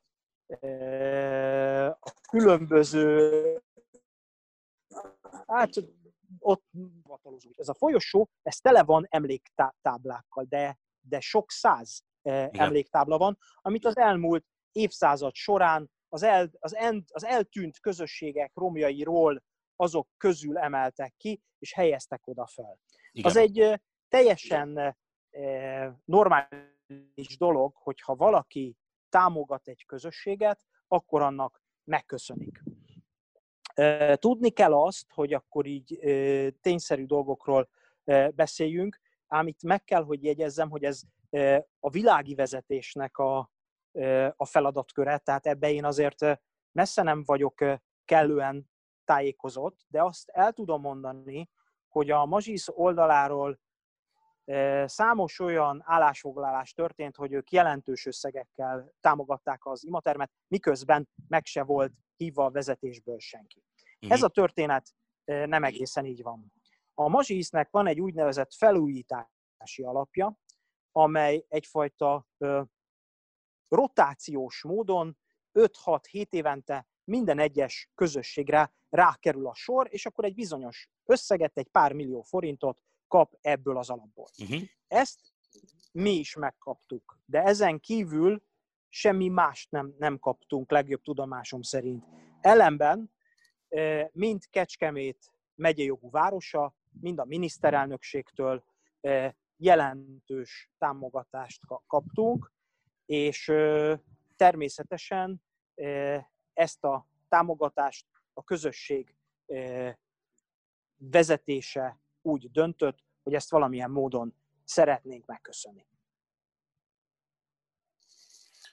Ez logikusan hangzik egyébként. Gondolom az emléktáblákat a Kozma utcai temetőben arra azért hoztad föl, mert ott, ott bizony ott bizony hasonló nyelvezettel van megemlítve minden Számos ura, uralkodó elnök, így van, így van, így van. Kultú, kultuszminiszter, ha jól emlékszem. táblát lehet látni. Igen, tehát hogy ez nem precedens nélküli a zsidó történelemben egy ilyen, egy ilyen, egy ilyen elgondolás, vagy egy ilyen gondolat. Most uh, uh, hogyha, igen? hogyha, hogyha bocsáss meg nekem, hogy ha, megengedett, ha mondjuk valaki nyer pályázati forrás, forrásból állami támogatást, akkor az egy elvár dolog, hogy egy műanyag táblát ugye kifüggesszenek igen, arra az igen. épületre vagy intézményre. Azt gondolom, hogy az, az, az nem lett volna odaillő, hogyha mi egy műanyag táblát helyezünk el. Semmiképpen nem, semmiképpen nem, persze, semmiképpen nem. Most Tamás, te, te még egy gondolatot engedj meg, főleg a hallgatókért, csak azért, hogy ne kelljen ezt leírnom a blogomban, nyilván lefogom. Nekem eléggé úgy tűnik a helyzleri, a helyzleri vezetés ö, alapvetően nem, túl so, nem sok, tud sok jót felmutatni. Ugye volt egy, volt egy, egy zoltai éra, ö, amit a Heizler, Heizler fél, a Heizleri hatalom átvételkor ugye visszamutogatva ö, ostromoltak, készült egy néhány tízmillió forintért készült egy jelentés, egy átvilágítás, amiben semmi nem található, se, semmi nincs benne a Zoltaira terhelő, vagy, vagy semmilyen terhelő bizonyíték nincsen a Zoltaira nézve ebben a dokumentumban. Ezt onnan tudom, bár, mert hogy A, titkosították ezt a dokumentumot, nyilván azért, mert nem találtak benne semmit, B, volt a kezemben ez a dokumentum, láttam az egyik számozott példányát, itt volt nálam néhány hétig, nem mondom meg, hogy kitől nyilván, és, és volt lehetőségem beletekinteni, nem volt benne semmi terhelő az oltai nézve. A helyzeli politika szerintem Szerintem alapvetően az ellenségkép gyártásra helyezi a legnagyobb hangsúlyt, ugye a Habaddal való folyamatos harcra, a blogban is írtam róla, arról a bizonyos Európai Zsidó Kongresszus ülésről, amiről helyzetre úgy tért vissza, hogy ott született egy állásfoglalás a Chabad ellen, ami nem igaz, kiderült, hogy egyáltalán nem igaz, ezt nem én derítettem ki, hanem a New Yorki Chabad újságíró, magától a kongresszustól. Tehát az a folyamatos ellenségképgyártás van. Mit gondolsz, ho- hova vezet ez az egész? Mi a, mi a jövője, a te, vagy mi a te szereped a, a, a, a, a mazsisz jövőjében, és mi, mi, a, mi a mazsisz jövője? Minek kell most megtörténnie? Milyen változásnak látjuk itt az előjeleit szerinted? A mazsihisz a zsidóságnak, a neológiának a vallási fellegvára, legalábbis annak kellene, hogy legyen. Ez a, ez a szervezet az elmúlt időben utat tévesztett, vagy utat vesztett. A rabbik feladata, hogy egy zsidó közösséget a hagyományunk tanításai alapján abból merítve irány tudjunk mutatni. Azt gondolom, hogy ez az út, az sem a Mazsihisz vezetője egy abszolút vezetői státuszként tekint a saját szerepére. Azt hiszem, hogy akkor tudunk harmonikusan működni, hogyha a rabbik a saját feladataikat látják el, és engedik nekünk, hogy ezt végre el tudjuk látni, mert hogy nagyon nagy szükség lenne. Ugye a közösségeink nagyon várják, hogy a, hogy a remény az kézzelfoghatóvá váljon. Én azt tudom neked mondani, hogy én elköteleztem magamat, szeretném építeni a neológia közösségeit itthon, és akár a magyar ajkú közösségeket a határon túl. Úgy, úgy hiszem, hogy ennek kell, hogy bekövetkezzen. A széthúzás, szétverése a alaptanainak a figyelem kívül, figyelmen kívül hagyása az, az ide vezet ebbe a posványba. Én hiszem azt, hogy innen jobb lesz, és minden erőmmel azon fogok dolgozni, hogy ennek motorja, motorja ként tudjam a feladataimat tovább, tovább folytatni. Várható, várható szerinted változás?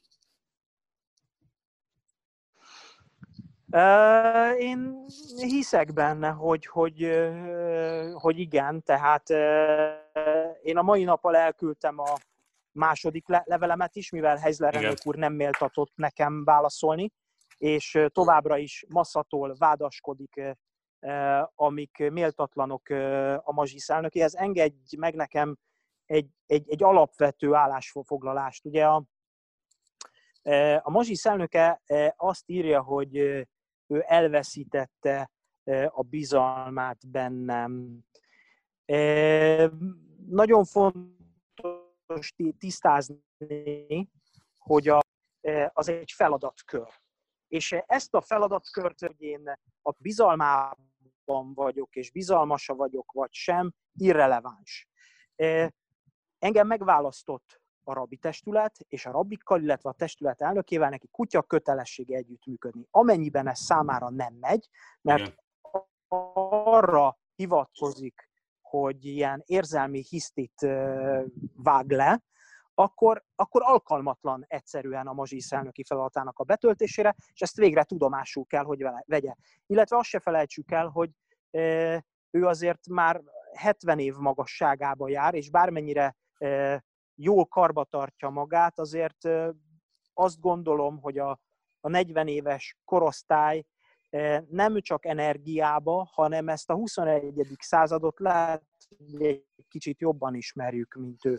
És Tamás, lehet, hogy talán Tamás, Tamás, nagyobb erőkkel Tamás. és több értékes eszközzel tudunk megmozdulni. Igen. Tamás, egy pillanatra, bocsánat, egy másodpercre? Hol tartottuk?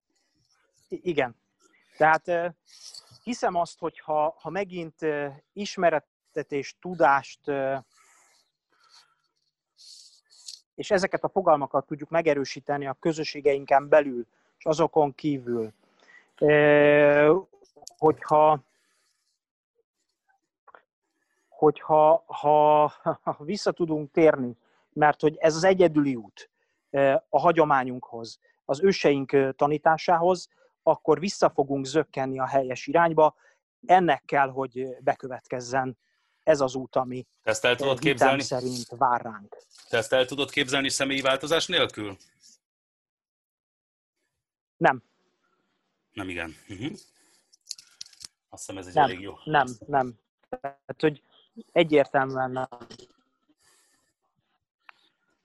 Um, azt hiszem, hogy ez egy elég jó végszó volt Róna Tamástól. Nagyon szépen köszönöm a beszélgetést, Igen, Tamás. Nem, azt hiszem, hogy egy elég jó végszó köszönöm volt szépen. Tamás tőled, és nagyon-nagyon szépen köszönöm ezt a beszélgetést. Remélem, hogy még lesz alkalmunk pozitívabb kontextusban, pozitívabb témákról beszélgetni a jövőben. Sok sikert kívánok, és kitartó munkát. Remélem. Nagyon köszönöm, minden jót kívánok.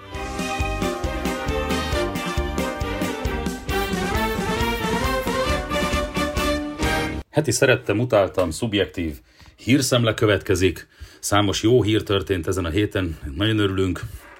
Az egyik egy történelmi hír, amiről természetesen korábban most Seres Attilával beszéltünk, úgyhogy igazából ezt nem is fogom nagyon bőlére ereszteni. Azt írja a Neokon békekötés az emírségekkel, Izrael már nincs egyedül az arab világban. Egyiptom, Bahrein, Omán is üdvözölte az Izrael és az Egyesült Arab Emírségek közötti történelmi megállapodást, írja az új kelet cikkére hivatkozva a Neokon. Benjamin Netanyahu miniszterelnök pénteken köszönetet mondott Abdel Fattah el-Sisi egyiptomi elnöknek, valamint Omán és Bahrein kormányának az Izrael és az Egyesült Arab Emírségek közötti történelmi megállapodást támogatásáért, mert kiterjeszti a béke körét az egész régió szám, és az egész régió számára előnyös. Mondom, nem akarok túl sokat beszélni erről, hiszen Attilával korábban ezt jól kiveséztük ezt a témát, de ugyanúgy a Neokon, ugyanígy a Neokon ír arról, a béke dominóról, amiről Attila is beszélt, telefonon egyeztetett az ománi és izraeli külügyminiszter, az ománi külügyminiszter telefonon egyeztetett izraeli hivatalos, izraeli hivatalos partnerével, majd ezt követően megbeszélést folytatott a palesztin Fatah mozgalom egyik vezetőjével is, közölt a Maszkati minisztérium hétfőn. Fantasztikus dolgok indulnak el a közel-keleten, Izraelben. Isten adja, hogy még sok ország kövesse ezt a béke megállapodást. azt írja ugyanis a Neokon, hogy Izrael igazi reménye a teljes körű diplomáciai kapcsolat Szauda-Arábiával, még meg sem száradt a tinta az Izrael és Egyesült Arab Emírségek közti megállapodáson, és a jeruzsálemi vezetés már az más alapországokkal kötendő kapcsolaton dolgozik, írja a Wynet hivatkozva a Neokon. Reméljük az egy, egy emírségekkel kötött béke hamarosan elvezett Szaudarábiával kötött békéhez is. Ez mindig része volt tervünknek, és ma is nagyobb ennek, ma nagyobb ennek realitása, mint korábban valaha. Hajrá Izrael! Uh, izraeli meghívást kapott Abu Dhabi trónörököse. Ruben Rivlin Izrael államföl meghívta Jeruzsálembe Mohamed bin Zaid al-Nahayant, Abu Dhabi trónörökeseit, akit sokan az Egyesült Arab Emírségek de facto vezetőjének tartanak számon. Rivlin a Mohamed, eh, Mohamed bin Zaidnak címzett hivatalos meghívó levélben, melynek hivatala melyet hivatala a Twitter közösségi portálon héberül és arabul is közzétett, kiemelte a vezető bátorságát, amely remélhetőleg hamarosan aláírásra kerülő béke megállapodáshoz vezet Izrael és az Egyesült Arab Emírségek között, köz, közt. Reményét fejezte ki, hogy ez a lépés útmutatással fog szolgálni, és előkészített az utat több más arab ország számára is, és itt látjuk az izraeli elnök arab nyelven írt levelét is. Netanyahu szerint szintén a Neokon ír róla, Netanyahu szerint új korszak kezdődik Izrael és az arab világ kapcsolatában. Az izraeli vezető megerősítette a diplomáciai kapcsolatok létrehozását Izrael és az Egyesült Arab Emírségek között. Új korszak kezdődik, Istennek hála. És erről, erről még fogunk sokat beszélni, erről a béke megállapodásról, hiszen folyamatosan érkeznek a hírek. Azt írja a, a Kibic, hogy titkos záradék vethet véget Izrael térségbeli katonai fölényének. Egy izraeli lap értesülése szerint Izrael és az Egyesült Arab Emírségek közötti megállapodás titkos záradéka értelmében az emírségek fejlett fegyvereket, köztük F-35-ös vadászbombázókat vásárolhatnak az Egyesült Államoktól. Az izraeli kormány szerint nincs ilyen záradék, meglátjuk, mi fog történni. E, ma csütörtök van, augusztus 20-a, és hát szóval folyamatosan érkeznek a hírek erről, a, erről az esetleges záradékról, a dílnek esetleg erről részéről, meg hát persze a cáfolatok is. más vizekre evezve, vagy inkább azt mondom, más légtérbe evezve, azt írja a szombat, hogy izraeli és német vadászgépek átrepültek Dachau fölött. Izraeli harci pilóták és német társai kedden a Dachau koncentrációs tábor feletti, felett átrepülve tisztelektek a holokauszt áldozatai előtt, első közös katonai hadgyakorlatuk során Németországban. A vadászrepülőgépekből álló formáció beleértve az izraeli F-16, Izrael F-16-osait és a német Luftwaffe Eurofighter repülőgépét szintén átrepült a közeli Feierstedt Feldburg Bruck légibázison megemlékezve az 1972-es Müncheni mészárlás áldozatairól. Nem tudnak fogalmazni, a szombatban össze-vissza van ideírva minden, nem érdekes. Izrael és Németország közös ellensége a terror gyilkolta meg őket, mondta az izraeli légierő tisztje az EFP-nek, ugye a hírügynökség, akinek, akire biztonságokból csak T-őrnagyként lehet utalni, mármint az izraeli légierő vezetőjére azt gondolom, hogy ez nagyon szép gesztus, nagyon szép gesztus Dachau fölött, és nagyon szép gesztus a Müncheni olimpia, ö, ö, olimpián elkövetett mészárlásra ö, emlékezve.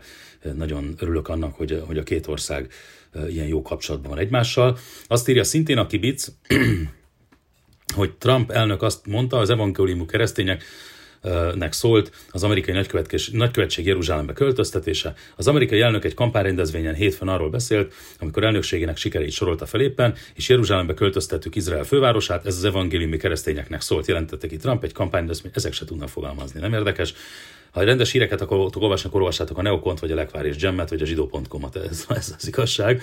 Az amerikai elnök hozzátette, hogy meglepő módon az evangélium keresztényeket jobban izgalomba hozta, mint a zsidókat. Ez, ez, ez, ez így is van egyébként. Sajnos a baloldali liberális zsidók nem nézik jó szemmel az amerikai támogatást Izrael irányába, teljesen másképp látják, teljesen más realitásban élnek, azt gondolom a baloldali liberálisok. Ideje fölébredni, hogy, hogy, hogy Trump elnökben Izrael legjobb barátját tisztelhetjük, ever, valaha, soha nem volt még Izraelnek ilyen barátja, mint az amerikai kormány. Most. Ilyen lépéseket, mint a Jeruzsálemi követ, követség, vagy a nagy követség, amerikai követség Tel Avivba költöztetése, vagy a Golán-fensík, Golán-fensík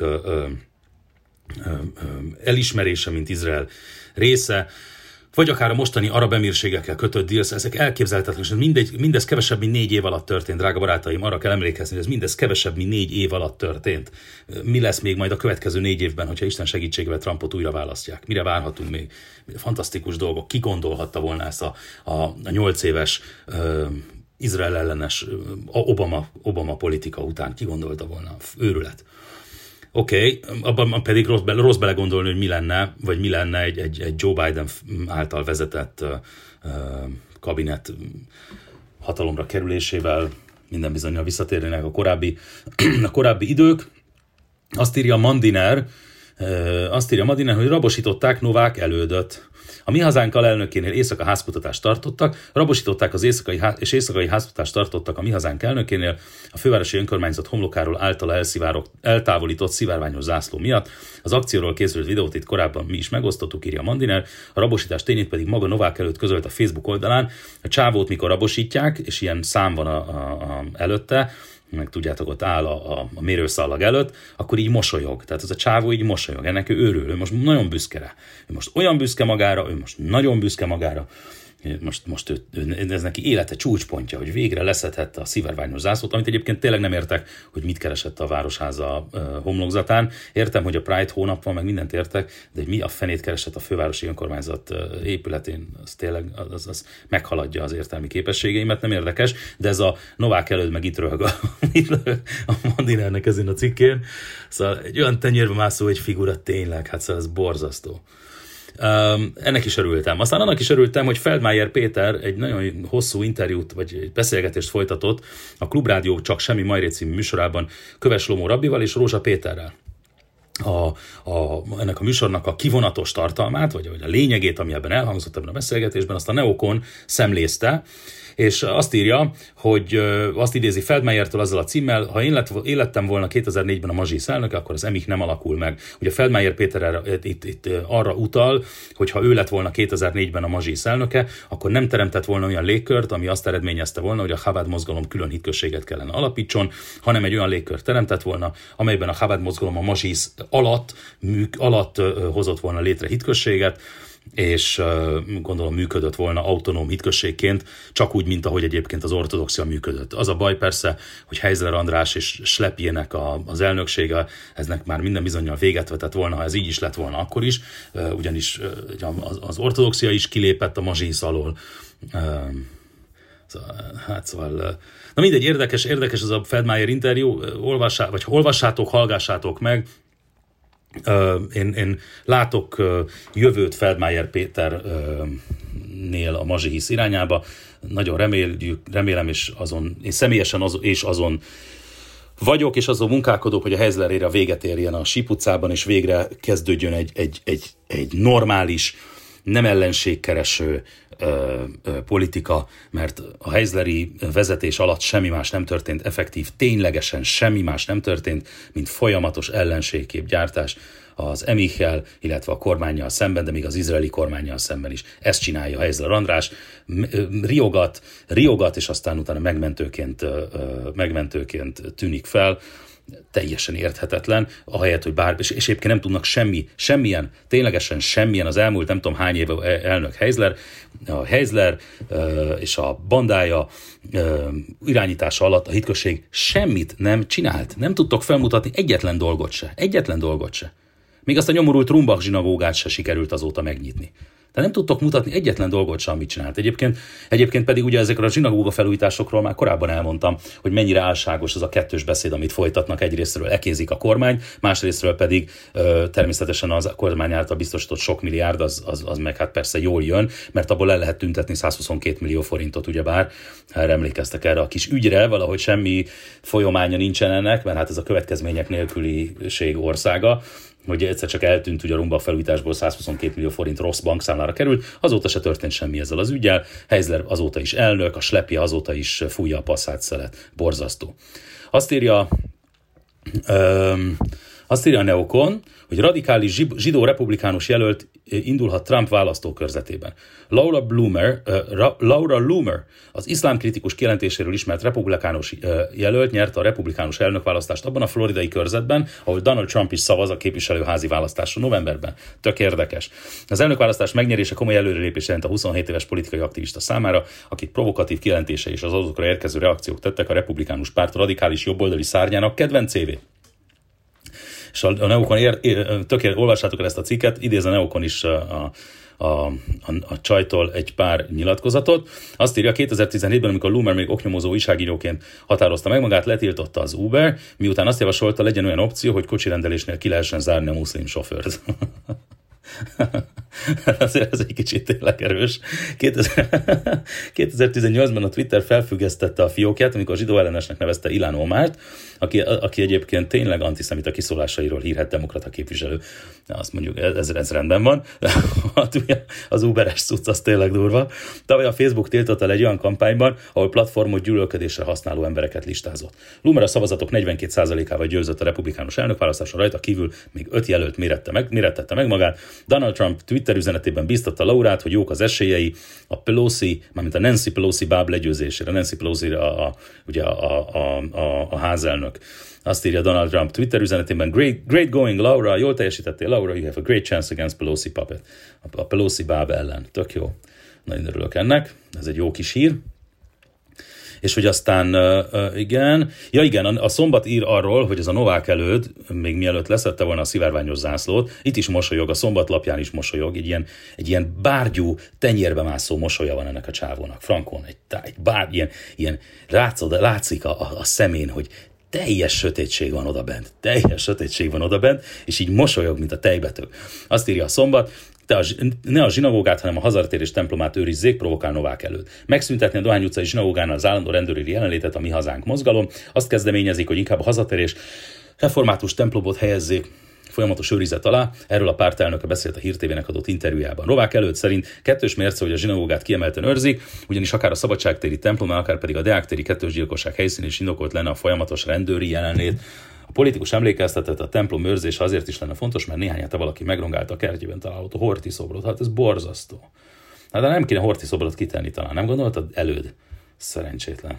Uborka szezoni provokáció mondhatjuk, érdemes statisztikát készíteni, hány horti szobrot ért rongálás az elmúlt évben, és hány alkalommal festettek antiszemita szimbólumokat ilyen-olyan helyekre, és mindjárt világos válik, miért kell őrizni a zsidó intézményeket, írja a szombat, nagyon helyesen egyébként, és akkor még, akkor még az európai zsidókat innen-onnan fenyegető egyéb potenciális veszélyeket nem is említettük.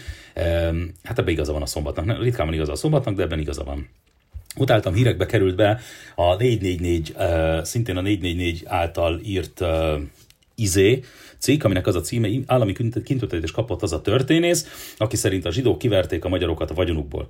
Hogy ezt a fószert? Raffai Ernő. Idén is kapott állami kitüntetést olyan figura, aki nem kaphatott volna, ha a kormány valóban komolyan veszi a saját maga által meghirdetett zéró toleranciát az antiszemitizmussal szemben írja a 444. A Magyar Érdemlen tiszti keresztjét kapta meg augusztus 20-a alkalmából a 71 éves Raffai Ernő történész, a Magyarságkutató Intézet munkatársa, a Trianon Kutatóintézet közható alapítvány egyik alapítója, volt az Antal kormány volt az Antal kormány honvédelmi államtitkára is, azóta sem tudja feldolgozni, nem sikerült revíziót elérni Erdélyben és Kárpátalján. Jó reggelt kívánok, Raffai Ernő bácsi most már ideje lenne szembesülni a valósággal. Rafael több előadása is olyan volt az elmúlt években, mintha numerus clausus mellett korabeli konzultációs fórumot tartott volna, aktualizálva jelenleg migráns propagandával. Ez itt például egy 2015 novemberi tetszés szerint be lehet tekerni, szinte biztosan migráns zsidókról lesz szó, esetleg románokról vagy szlovákokról, és akkor behozza a 444 nagyon helyesen Rafainak a mocskolódó undormányát, undorító. Undorító. Nem értem, hogy miért kap állami kitüntetést egy ilyen fószer. Tényleg nem értem. Értem, értem egy kicsit, hogy, hogy, hogy ezt, a, ezt a csondobálást a szélső jobbnak a, a kormány részéről, de hát szóval azért álljon már meg a menet. Tényleg. Tényleg. Na és akkor jön a hét vicce, két hit vicce is van. Az egyik, a szombatnak ez a erről fogok is írni egy publicisztikát, mert ez, ez többet megér annál, mint sem, hogy egy, egy, egy legyintéssel elintézzük.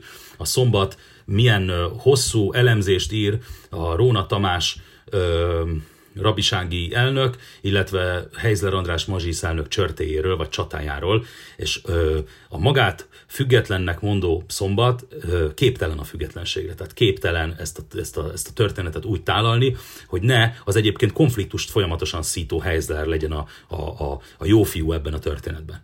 A Lekvár és Gem is megemlítésre került természetesen, már kicsit kevésbé tetszik nekem, hogy ö, ha, mindegy, nem érdekes. Olvassátok el ezt a cikket, sírjatok, és azt mondom, hogy, hogy ha, ha objektív újságírásra vagytok kíváncsiak, akkor semmiképpen a szombat, szombatot olvassátok. Annál is inkább, mert ugye a szombatot nyilván a mazsihisz pénzeli, ezért nyalják a hátsóját a Heizlernek. Olyan, olyan dolgokat ír ez, a, olyan dolgokat ír ez, a, ez az újság, Gadó, Gadó János tollából, ami egyszerűen bicskanyitogató. Annak a Gadó Jánosnak a tollából egyébként, aki évekig vacsorázott az Óbudai zsinagógában, csak miután, gondolom, miután az emik nem akarta pénzzel támogatni a szombatot, akkor természetesen meg, megorrolt. Szóval itt sose szabad elfelejteni ezeknél a, ezeknél a, a, haragoknál, sose szabad elfelejteni a személyes, a személyes indítatást. Szintén a hét vicce a mazsihisz.hu honlap meglepő módon onnan került elő, augusztus 17-i cikk. Egyre több jelentkező, erősödő nemzetközi kapcsolatok, állami elismerés, a zsidó egyetem megújul. Úristen, Úristen. Igen, az a zsidó, úgy, úgy újul meg a zsidó egyetem, elmondom, hogy újul meg. Úgyhogy egy evangélikus lelkipásztor a, a, a bibliatanszék vezetője, amiről írtam a blogomban egyébként, amivel nem az a bajom, hogy evangélikus, még csak nem is az a bajom vele, hogy lelkipásztor, még csak az, az, az sem a bajom vele, hogy egy nő. Az a bajom vele, hogy egy rabiképző intézetben ne tanítson Bibliát egy evangélikus pásztor. Tehát, hogy ez, ennek semmi értelme nincsen. Nincsen semmi értelme nincsen semmi értelme, mert, mert, mert nincsen semmi értelme. Tehát ezt, ezt, ezt nem tudom, hogy miért kell ezt elmagyarázni a, a rabiképző vezetőjének. Annak a Vajda Károlynak, a, a, a rabiképző nem, nem rabbi és nem zsidó rektorának ezt miért kell, miért, miért kell elmagyarázni? Mint hogy azt miért kell elmagyarázni, hogy Kántor Anita rabbinő szintén tanszéket vezet legjobb tudomásom szerint. Erről is fogok írni a blogomban, mert tényleg vérlázító. Ez egyszerűen vérlázító. Hogy, hogy próbálnak, hogy próbál, hogy próbál megújulni, hogy próbál? Á, á, sírjatok velem, barátaim, sírjatok velem, hogy próbál, mi lesz itt, mi lesz itt, azonnal változtatni kell, hát ez hogy, hogy lesz ebből? Bármilyen, bármi is, hogy lesz ebből. Édes Istenem, édes Istenem. Ha, na mindegy, Örülök, hogy velem tartottatok, ezt most itt le is, le is zárom ezt a, ezt a kis, ezt a kis bosszan, bosszankodást.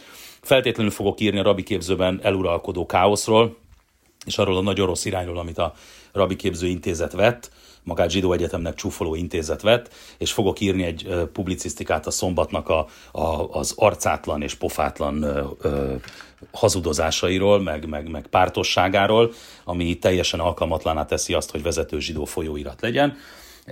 Ez más folyó, zsidó folyóiratokról egyébként nem elmondható, őszintén mondom. Tehát a kibic mérföldekkel, vagy fényévekkel a szombat előtt jár ö, ö, pártatlanságba, vagy, vagy, vagy objektív, ha létezik egyáltalán ilyen, hogy objektív híradás, akkor objektív híradásban.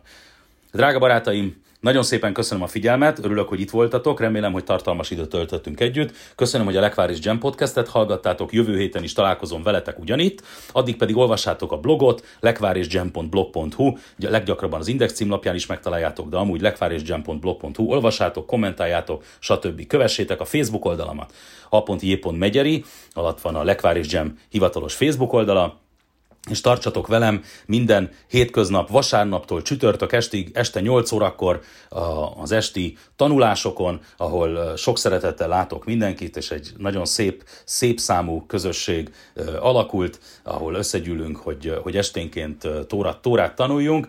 Köszönöm szépen a figyelmeteket, iratkozzatok fel erre a Lekvár Jam podcast csatornára is, legyetek olyan kedvesek, és adjatok ötös csillagos rétinget az Apple podcastben, vagy a Google podcastben, vagy a Spotify-on. Minden, minden elismerés nagyon jól esik, és minden elismerés nagyon sokat segít. Köszönöm szépen a figyelmeteket, sziasztok mindenkinek, minden jót, Gucsábesz!